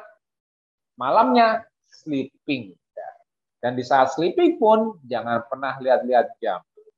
Sleep itu ialah lost in time, tidak mengetahui waktu. Bukan knowing time, tahu waktu. Tahu waktu itu arousal. Aku harus tahu waktu nih, jam berapa? Udah jam berapa nih aku di kantor? Udah jam berapa nih aku masih hati ini? Itu memicu melihat jam atau tahu waktu itu memicu kemunculan antisipasi. Termasuk salah satunya, kok jam segini gue udah bangun ya, bisa tidur lagi nggak ya? Jadi biarkan tidur itu menjadi waktu kita kehilangan waktu. Kalau mau tahu waktu, tahu waktu sebelum tidur. Waduh, bentar lagi udah mau jam 8 nih, harus udah mau masuk kamar. Nonton TV, lagi santai, makan sambil racing, lihat jam terus. Gak apa-apa, dari jam. Jangan sampai lewat dari jam 8 atau jam 9 malam. Pokoknya harus buru-buru masuk aja kalau itu. Setelah udah tahu itu jam 8 jam 9, tambahkan 7-8 jam di wakernya, di jamnya, di handphonenya, pasang di setting di waker 7-8 jam. Aku pasang jam 9, aku setting tambah 7-8 jam, misalnya jam 4 jam 5 pagi. Masuk kamar, posisi ini handphone dibalik. Kalau takut nggak kebangun, deketin kuping, tapi jangan dilihat. Kalau pas tidur, kebangun, mau pipis, pipis aja. Nggak usah lihat jam, balik lagi percaya kalau ini belum bunyi nih waker, kalau nih waker belum bunyi, aku nggak mau tahu waktu. Udah tidur berapa jam juga nggak perlu tahu. Tidurnya bagus apa enggak juga nggak perlu tahu. Percayain waker yang bangunin. Mau sholat tahajud, tidur dulu, kebangun, niat dulu, niat dulu mau sholat, ada niat dibangunkan sholat tahajud, tidur, bangun, sholat tahajud. Gak usah lihat jam berapa. Ini udah pas belum ya seperti jam malam nggak perlu. Sholat tahajud, tidur lagi. Gak perlu tahu jam. Yang penting udah kebangun, dibangunin, udah kebangun sendiri, sholat tahajud, tidur lagi. Selesai. Jangan pernah lihat jam selama tidur. Biarkan waktu itu hilang. Aku nggak mau tahu berapa jam. Aku yang penting udah santai di tempat tidur udah pasang.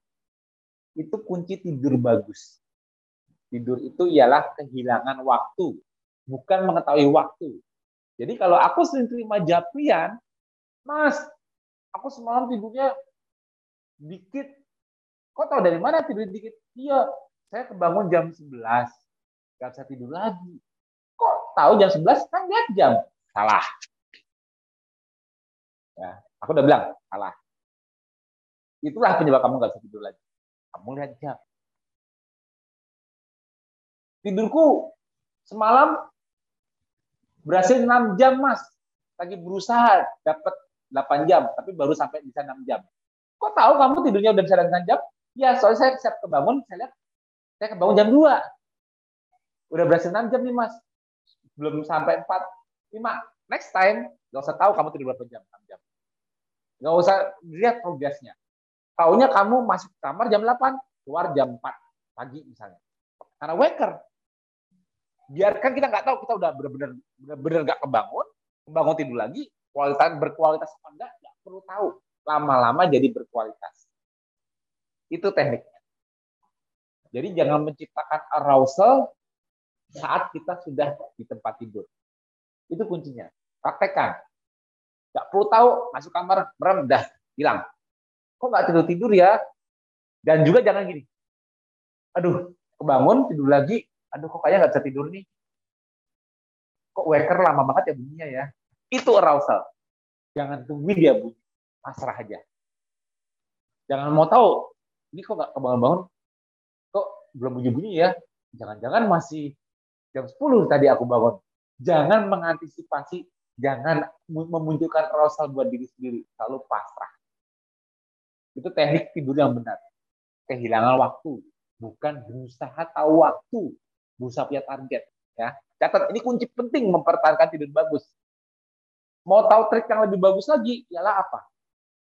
Karena kenaikan melatonin itu di-trigger oleh gelap di mata maka aku nggak tahu kondisi kalian masing-masing tidurnya masih ada lampu nyala sedikit atau enggak paling bagus untuk bisa dapat deep sleep ialah apa walaupun udah gelap tambahin penutup mata yang gelap Kan banyak tuh yang jual atau yang buat orang di pesawat itu yang buat mata. Walaupun saya gelapin, lebih digelapin, tempelin di mata. Jadi mata itu benar-benar benar-benar nggak ada bayangan cahaya sama sama sekali kalau udah nempel mata. Lihat efeknya. Melatoninnya tuh bakal bisa lebih tinggi, kita bakal bisa lebih deep sleep. Tadinya mungkin gelap gelap aja atau lampu sedikit kita tidur masih kebangun dua kali begitu coba itu cobain deh. Kualitasnya meningkat. Karena apa? Walaupun kita nggak sengaja mata yang melek-melek gimana? Tetap nggak dapat cahaya sama sekali. Itu kuncinya memancing supaya lompatan melatonin tinggi di malam hari. Jadi nggak ngeliat jam dibantu sama penutup mata yang gelap sekalian ya kalau untuk situasi rumah harus tenang ya itu harus diatur sendiri. Aku nggak tahu ada yang jual sumplan kuping apa enggak, nggak tahu. Aku juga nggak pernah pakai. Ada nggak mas? Pernah lihat nggak ada yang jual sumplan kuping buat tidur? Ada ada. Murah. Nah itu, sepuluh ribu dapat delapan. Ya mungkin. Nah itu bagi yang merasa gangguannya itu ialah lingkungan rumahnya berisik misalnya. Jadi bisa buat tips juga. Kalau yang kalau yang kalau uh, penutup mata yang Mas tahu nggak yang jual tuh online nih biasanya ya?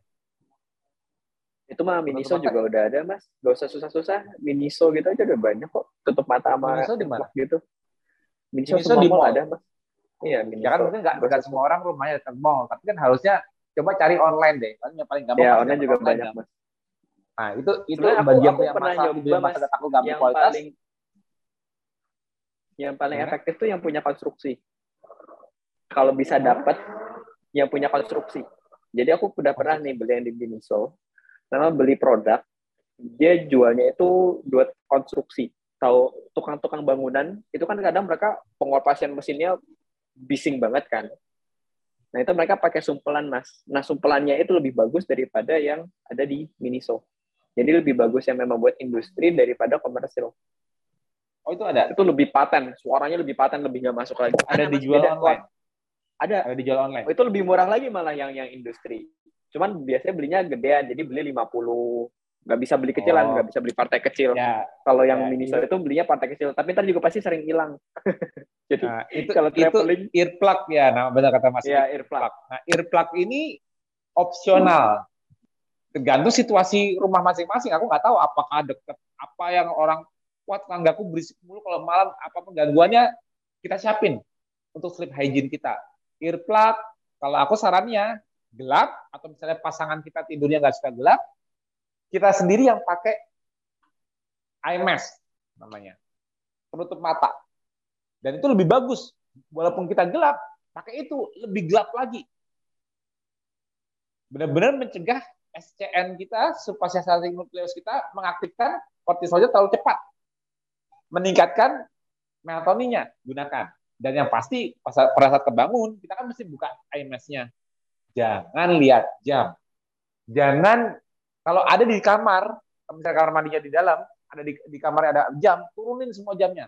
Percayakan wake, jam waker maupun alarm HP untuk ditaruh di dekat kuping samping tempat kita tidur. Tapi posisinya selalu dibalik. Jadi kita nggak ada usaha melirik atau nggak nggak sengaja nanti alasannya nggak sengaja kelihatan jamnya mas itu memicu arousal buat diri sendiri. Itu dia mas aku. Teknik teknik tidur yang baik itu ialah kehilangan waktu, bukan mengetahui waktu. Itu kunci terbaik untuk tidur. Tapi untuk memberikan pressure tidur yang bagus di malamnya, justru semakin kita ngegas lebih pagi, misalnya gini, aku bangun jam 4 pagi nih, kalau aku pribadi ya, biasanya aku bangun jam 4 pagi. Sama kayak Mas Salim juga udah bangun, itu udah mulai latihan. Akunya juga udah mulai aktif fisik. Ya udah mulai siap-siap apa-apa, jam 6 pagi aku udah jalan sama Mas Ali dua setengah kilo. Jam 9 jam 9 pagi aku udah mulai ngegas lagi, aku nge-gym olahraga. Jam 12 aku udah mulai ngegas lagi di otak, balasin japrian, diskusi di Medcon dan sebagainya. Tapi nanti udah sore jam 3 jam 4 ke atas, aku udah mulai santai. Udah mulai ngurangin japrian, udah mulai dengerin lagu. Nanti pas aku jalan pulang naik mobil, aku dengerin lagu yang slow, yang santai, membimbing santai. Dan di perjalanan pulang aku melihat penurunan intensitas cahaya. Dari mulai terang kan siang kan sore kan udah mulai udah mulai merah tuh cahaya. Sampai dia menuju gelap misalkan aku ada di outdoor. Jadi pembimbingan ke mataku untuk aktivasi melatoninnya dibimbing oleh cahaya outdoor.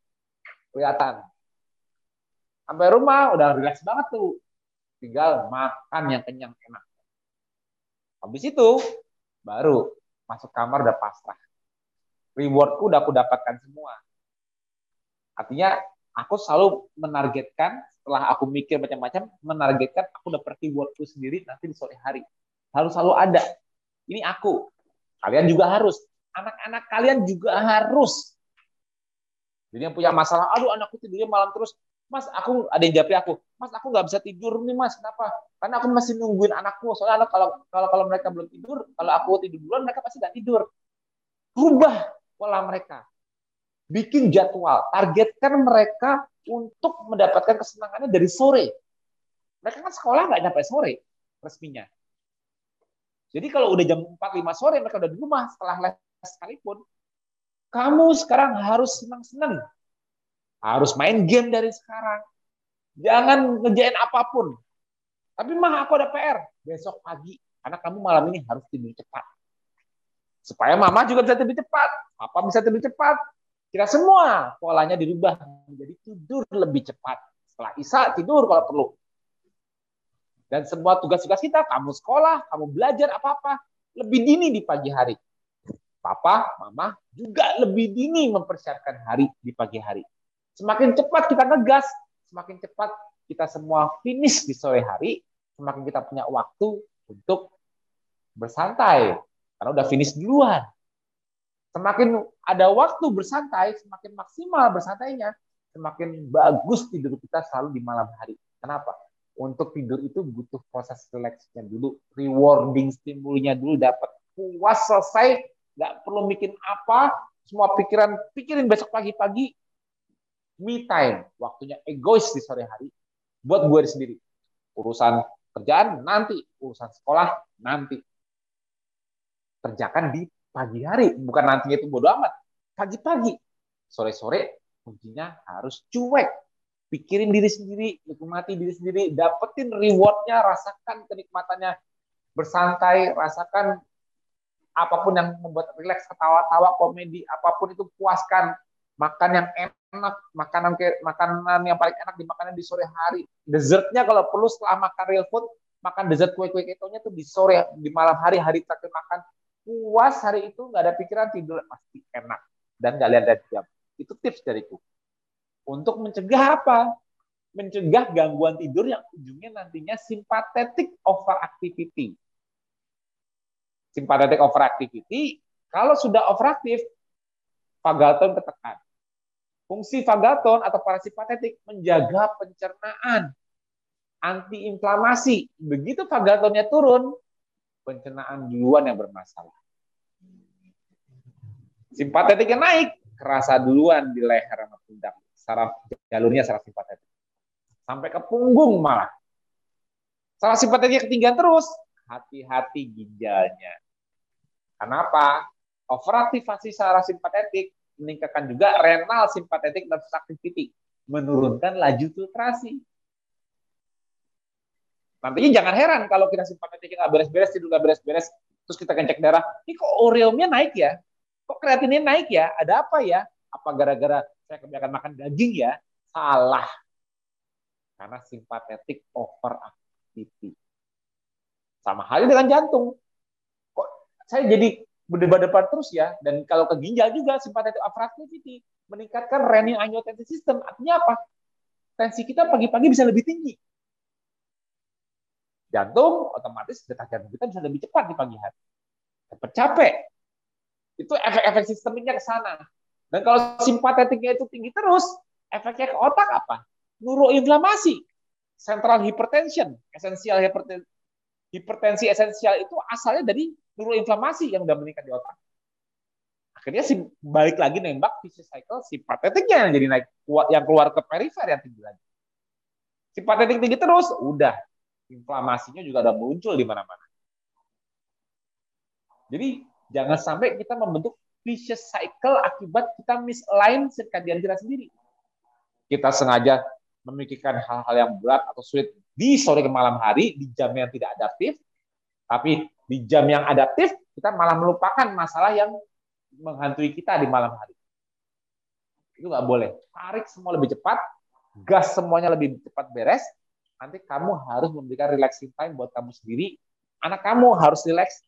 Jadi nggak ada nggak ada excuse lagi anaknya belum tidur karena anaknya nungguin apa pun itu Dan kita kalau udah malam, stop semua antisipasi. Jangan lagi antisipasinya gini. Itu tadi pintu udah kekunci belum ya?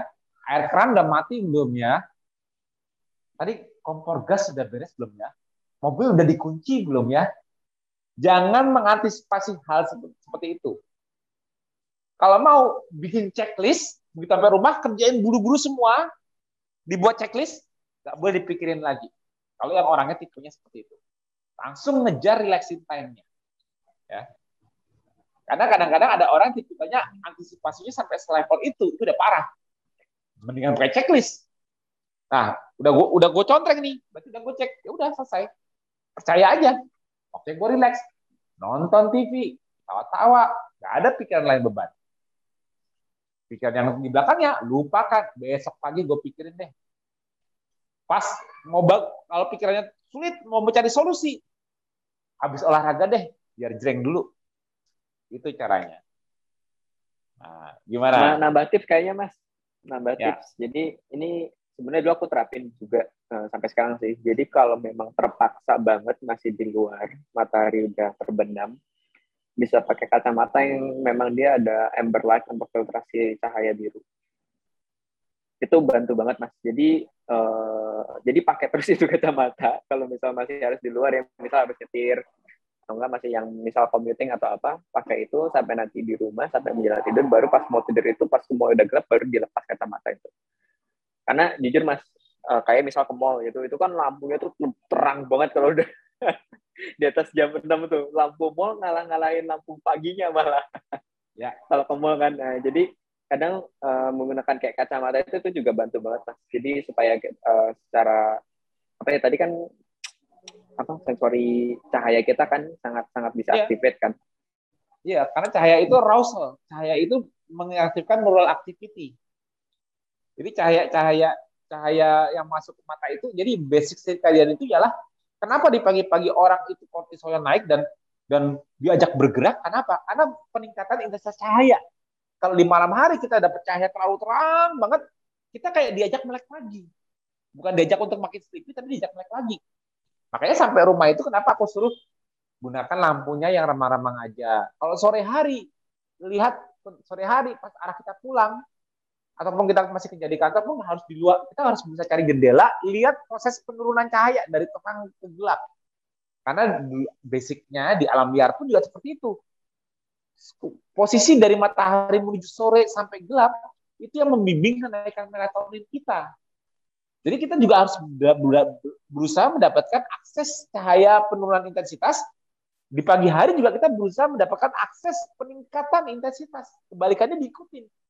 Supaya kita mau kalau kita mau seger hari ini kalau bisa pagi-pagi aku outdoor dulu supaya melihat melihat proses penerangan. Nggak usah lihat ke matahari. Asal keluar gini kan intensitas cahaya kan berubah kita kita. Makin jreng. Makin terang kita makin jreng. Makin gelap kita harus makin rileks sampai di rumah jangan dibikin jreng lagi di mata. Jangan dibikin intensitas cahaya naik lagi di mata. Kita malah bisa tidur makanya lampu juga remang-remang. Atau pakai metode mas tadi pakai apa? Kacamata kalau di luar lagi di luar ya? Mata. ya kalau terpaksa banget masih di luar pakai kacamata ya. itu itu efisien. Ya ya itu itu untuk untuk mengatur input supaya membimbing kita nanti tidurnya masuk ke relaxing time itu lebih baik. Itu benar. Dan juga handphone kita. Blue light. Nah kalau di handphone sekarang rata-rata pasti udah pada punya itu nggak mas? Yang apa anti blue light blue light filter? Uh, yang Androidnya minimal Android 8, kalau iPhone minimal iOS-nya 12. nih kalau aku nih ini ada nih, ini aku nih, kelihatan nggak tuh? Ini aku ada ya, light. Tapi jangan lupa dinyalain mas. Jadi kadang ada orang udah punya fitur itu, fiturnya malah nggak dinyalain. Iya, jadi dicek ya, dicek masing-masing. Kalau handphonenya aku nggak tahu cara gimana. Kalau aku ngecek gini, ditarik ke bawah, yang ada pilihannya airplane mode macam-macam, cari yang ada tulisannya blue light filter. Kalau udah ya, sore, mata tuh juga bisa, betul. Ya, blue light sore diklik blue lightnya, nah, diklik, tuh warnanya jadi merah. Warnanya jadi kayak sore hari merah, hmm. bukan terang banget. Kalau nggak juga bisa install kok mas, ada aplikasinya kalau itu plug F that dan juga aku pakai dan aku juga pakainya dark mode di sini kalau punya aku ada ada dark mode-nya. Jadi kita Dan batasi, jangan kita ke distrak terus sama handphone. Handphone itu paling paling sumber distraksi. Batasi handphone. Jadi kalau udah sering, paling kuat, sering malam hari, Hah? Stimulan paling kuat. Betul. Nah, kalau hari gini ya, masa modern, itu yang paling distraksi paling kuat handphone. Jadi kalau aku bilang cari kesenangannya arahnya ke TV aja, ke lagu, apa pun itu, jangan handphone. Karena handphone nanti kita nggak tahan lirik WhatsApp, apa pun interaksinya atau ngelirik apa pun itu. Jadinya kita malah ke distract terus penasaran sampai malam itu nggak boleh. Kalau handphone sumber distraksinya itu di stop, mendingan kita cari cari relaksasi secara alami, makan, nonton TV, DVD, itu aja. Tapi di stop jam 8 masuk kamar selesai. Mendingan seperti itu. Karena kalau handphone belum tentu selesai bacanya. Nonton YouTube di handphone, akhirnya ah tanggung buka WA, ah, tanggung buka apa-apa. Tahu-tahu jam 10 malam. Makanya Selalu lihat jam sebelum tidur. Tapi kalau sudah masuk kamar, jangan lagi tahu jam. Itu kuncinya. Itu tipsnya. Ya. Oke, mudah-mudahan diskusi aku dan Mas Satrio ini udah pas nih jam 3 sore. Mudah-mudahan pengalaman Mas Satrio dan tips dariku untuk menjaga circadian alignment bermanfaat ya buat yang lain dan mencegah terjadinya misalignment yang sama seperti yang dialami Mas Satrio. Karena terbukti kan, dia KF udah lama dari 2017, tapi kalau dia sampai misalignment, gagal, terutama di tidurnya, ya, akhirnya dia mengalami masalah, masalah pencernaan. Untung belum sampai fatal, udah balik ketemu aku, aku bantu luruskan circadiannya. Oh ya, hasil hasil circadian alignment gimana yang Mas rasakan? Ya, jadi kalau aku sekarang ngerasa habis uh, apa? Udah mulai tidur makin enak, dikencengin ya. Ini kan makin dikencengin. Jadi kan tahun lalu kan uh. belum begitu kencang. Kalau tahun ini kan dikencengin. Jam 10 tuh jam tidur jam 10 tuh udah kayak mau tidur jam 2 gitu. Hmm. Itu itu yang paling noticeable. Jadi kan kalau kita begadang mungkin ngerasain ya waktu kecil gitu begadang sampai jam 2 atau ngapain. Uh. Ini jam 10 tuh udah kayak kerasa jam 2 itu. Jadi it's almost ya? impossible setengah sebelas itu masih melek itu sangat-sangat impossible. Nah itu bagus. Nah, kalau pas saat itu sudah terjadi, gimana masalah pencernaannya? Udah enakan belum? Udah nggak ada mas, udah nggak ada. Sekarang makan mau nah, makan kayak kan? apa pun bersih bersih sekotor apa pun. Ya. Artinya kan ternyata ternyata masalah river. Oh ya, terus dari sisi traumatisnya sendiri juga moodnya udah membaik banget. Dari mood. Uh, sebetulnya kalau mood sama kognitif itu naik. Jadi sebenarnya kan ketika benar-benar gut itu serangan itu kan mood swing itu sangat mudah ya tersinggung yeah. irritability uh, kayak gitu yeah. gampang banget uh. dan juga secara kognitif karena kan sekarang kan mengejar GRE ya graduate graduate recognition uh. exam. Jadi kecepatan belajarnya itu juga beda lebih cepat belajar. Tapi memang nggak bisa bohong. Sekalipun tidurnya bagus paginya harus olahraga aktif fisik. Ya. Oh, kakinya pegel biarin pegel tapi belajarnya kenceng. Malah semakin ya, pegel jadi enak kan mikirnya kan? belajarnya. Ya. Emang itu itu rahasianya.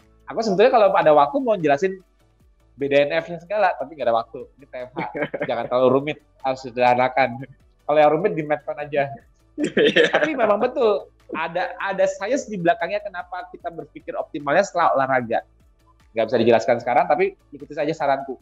Yang berat-berat yang mau dipikirin, itu kalau di awal olahraga bakal jauh lebih mudah dipikirin. Atau minimal nggak nggak sempat olahraga, aktif fisik dulu dari pagi sampai kantor, ada yang mau dipikirin, ada mau meeting apa apa, gerak dulu ah, gerak naik turun tangga dan sebagainya. Kalau nggak bisa olahraga, semua bisa dilakukan. Yang penting fasting, moving, thinking, pas jendelanya, dan selalu berikan waktu untuk relaxing dan feedingnya optimal juga terjadi sehingga sleepingnya. Kalau kita cycle-cycle itu selalu tepat, selalu ada di setiap hari, kita selalu bakal mudah mensalahkan sirkadiannya. Tapi kalau kita lupa memberikan waktu relaxing kita, feeding optimal kita dengan baik, kita dikuasai oleh gas terus sampai kemalaman, akhirnya maladaptif, terlihatnya semua nanti di sleepingnya yang makin buruk, makin pendek atau terfragmentasi. Untuk mencegah itu, gas buru-buru dari pagi, finish lebih cepat untuk relaxing, akhirnya sleeping tepat waktu dengan sleep hygiene-nya tidak boleh tahu waktu biarkan waktu hilang, percayakan dibangunkan oleh waiter. Jika butuh bangun lebih jam segitu untuk subuh dan sebagainya. Oke, semoga diskusi aku dan Mas Satrio hari ini bermanfaat buat para warriors yang hadir saat ini dan juga yang nanti nonton. Uh, mudah-mudahan nextnya kita akan uh, segera dapat narasumber, narasumber baru untuk Eva Nakes berikutnya. Untuk yang sekarang, terima kasih banget Mas Satrio udah sharing Moga-moga pengalaman Mas Satrio bimbingannya juga ya jadi jadi masukan bagus buat warga lain untuk mencegah terjadinya maladaptasi selama perjalanan mereka menjalankan KF-nya. Oke, terima kasih semuanya. Terima kasih.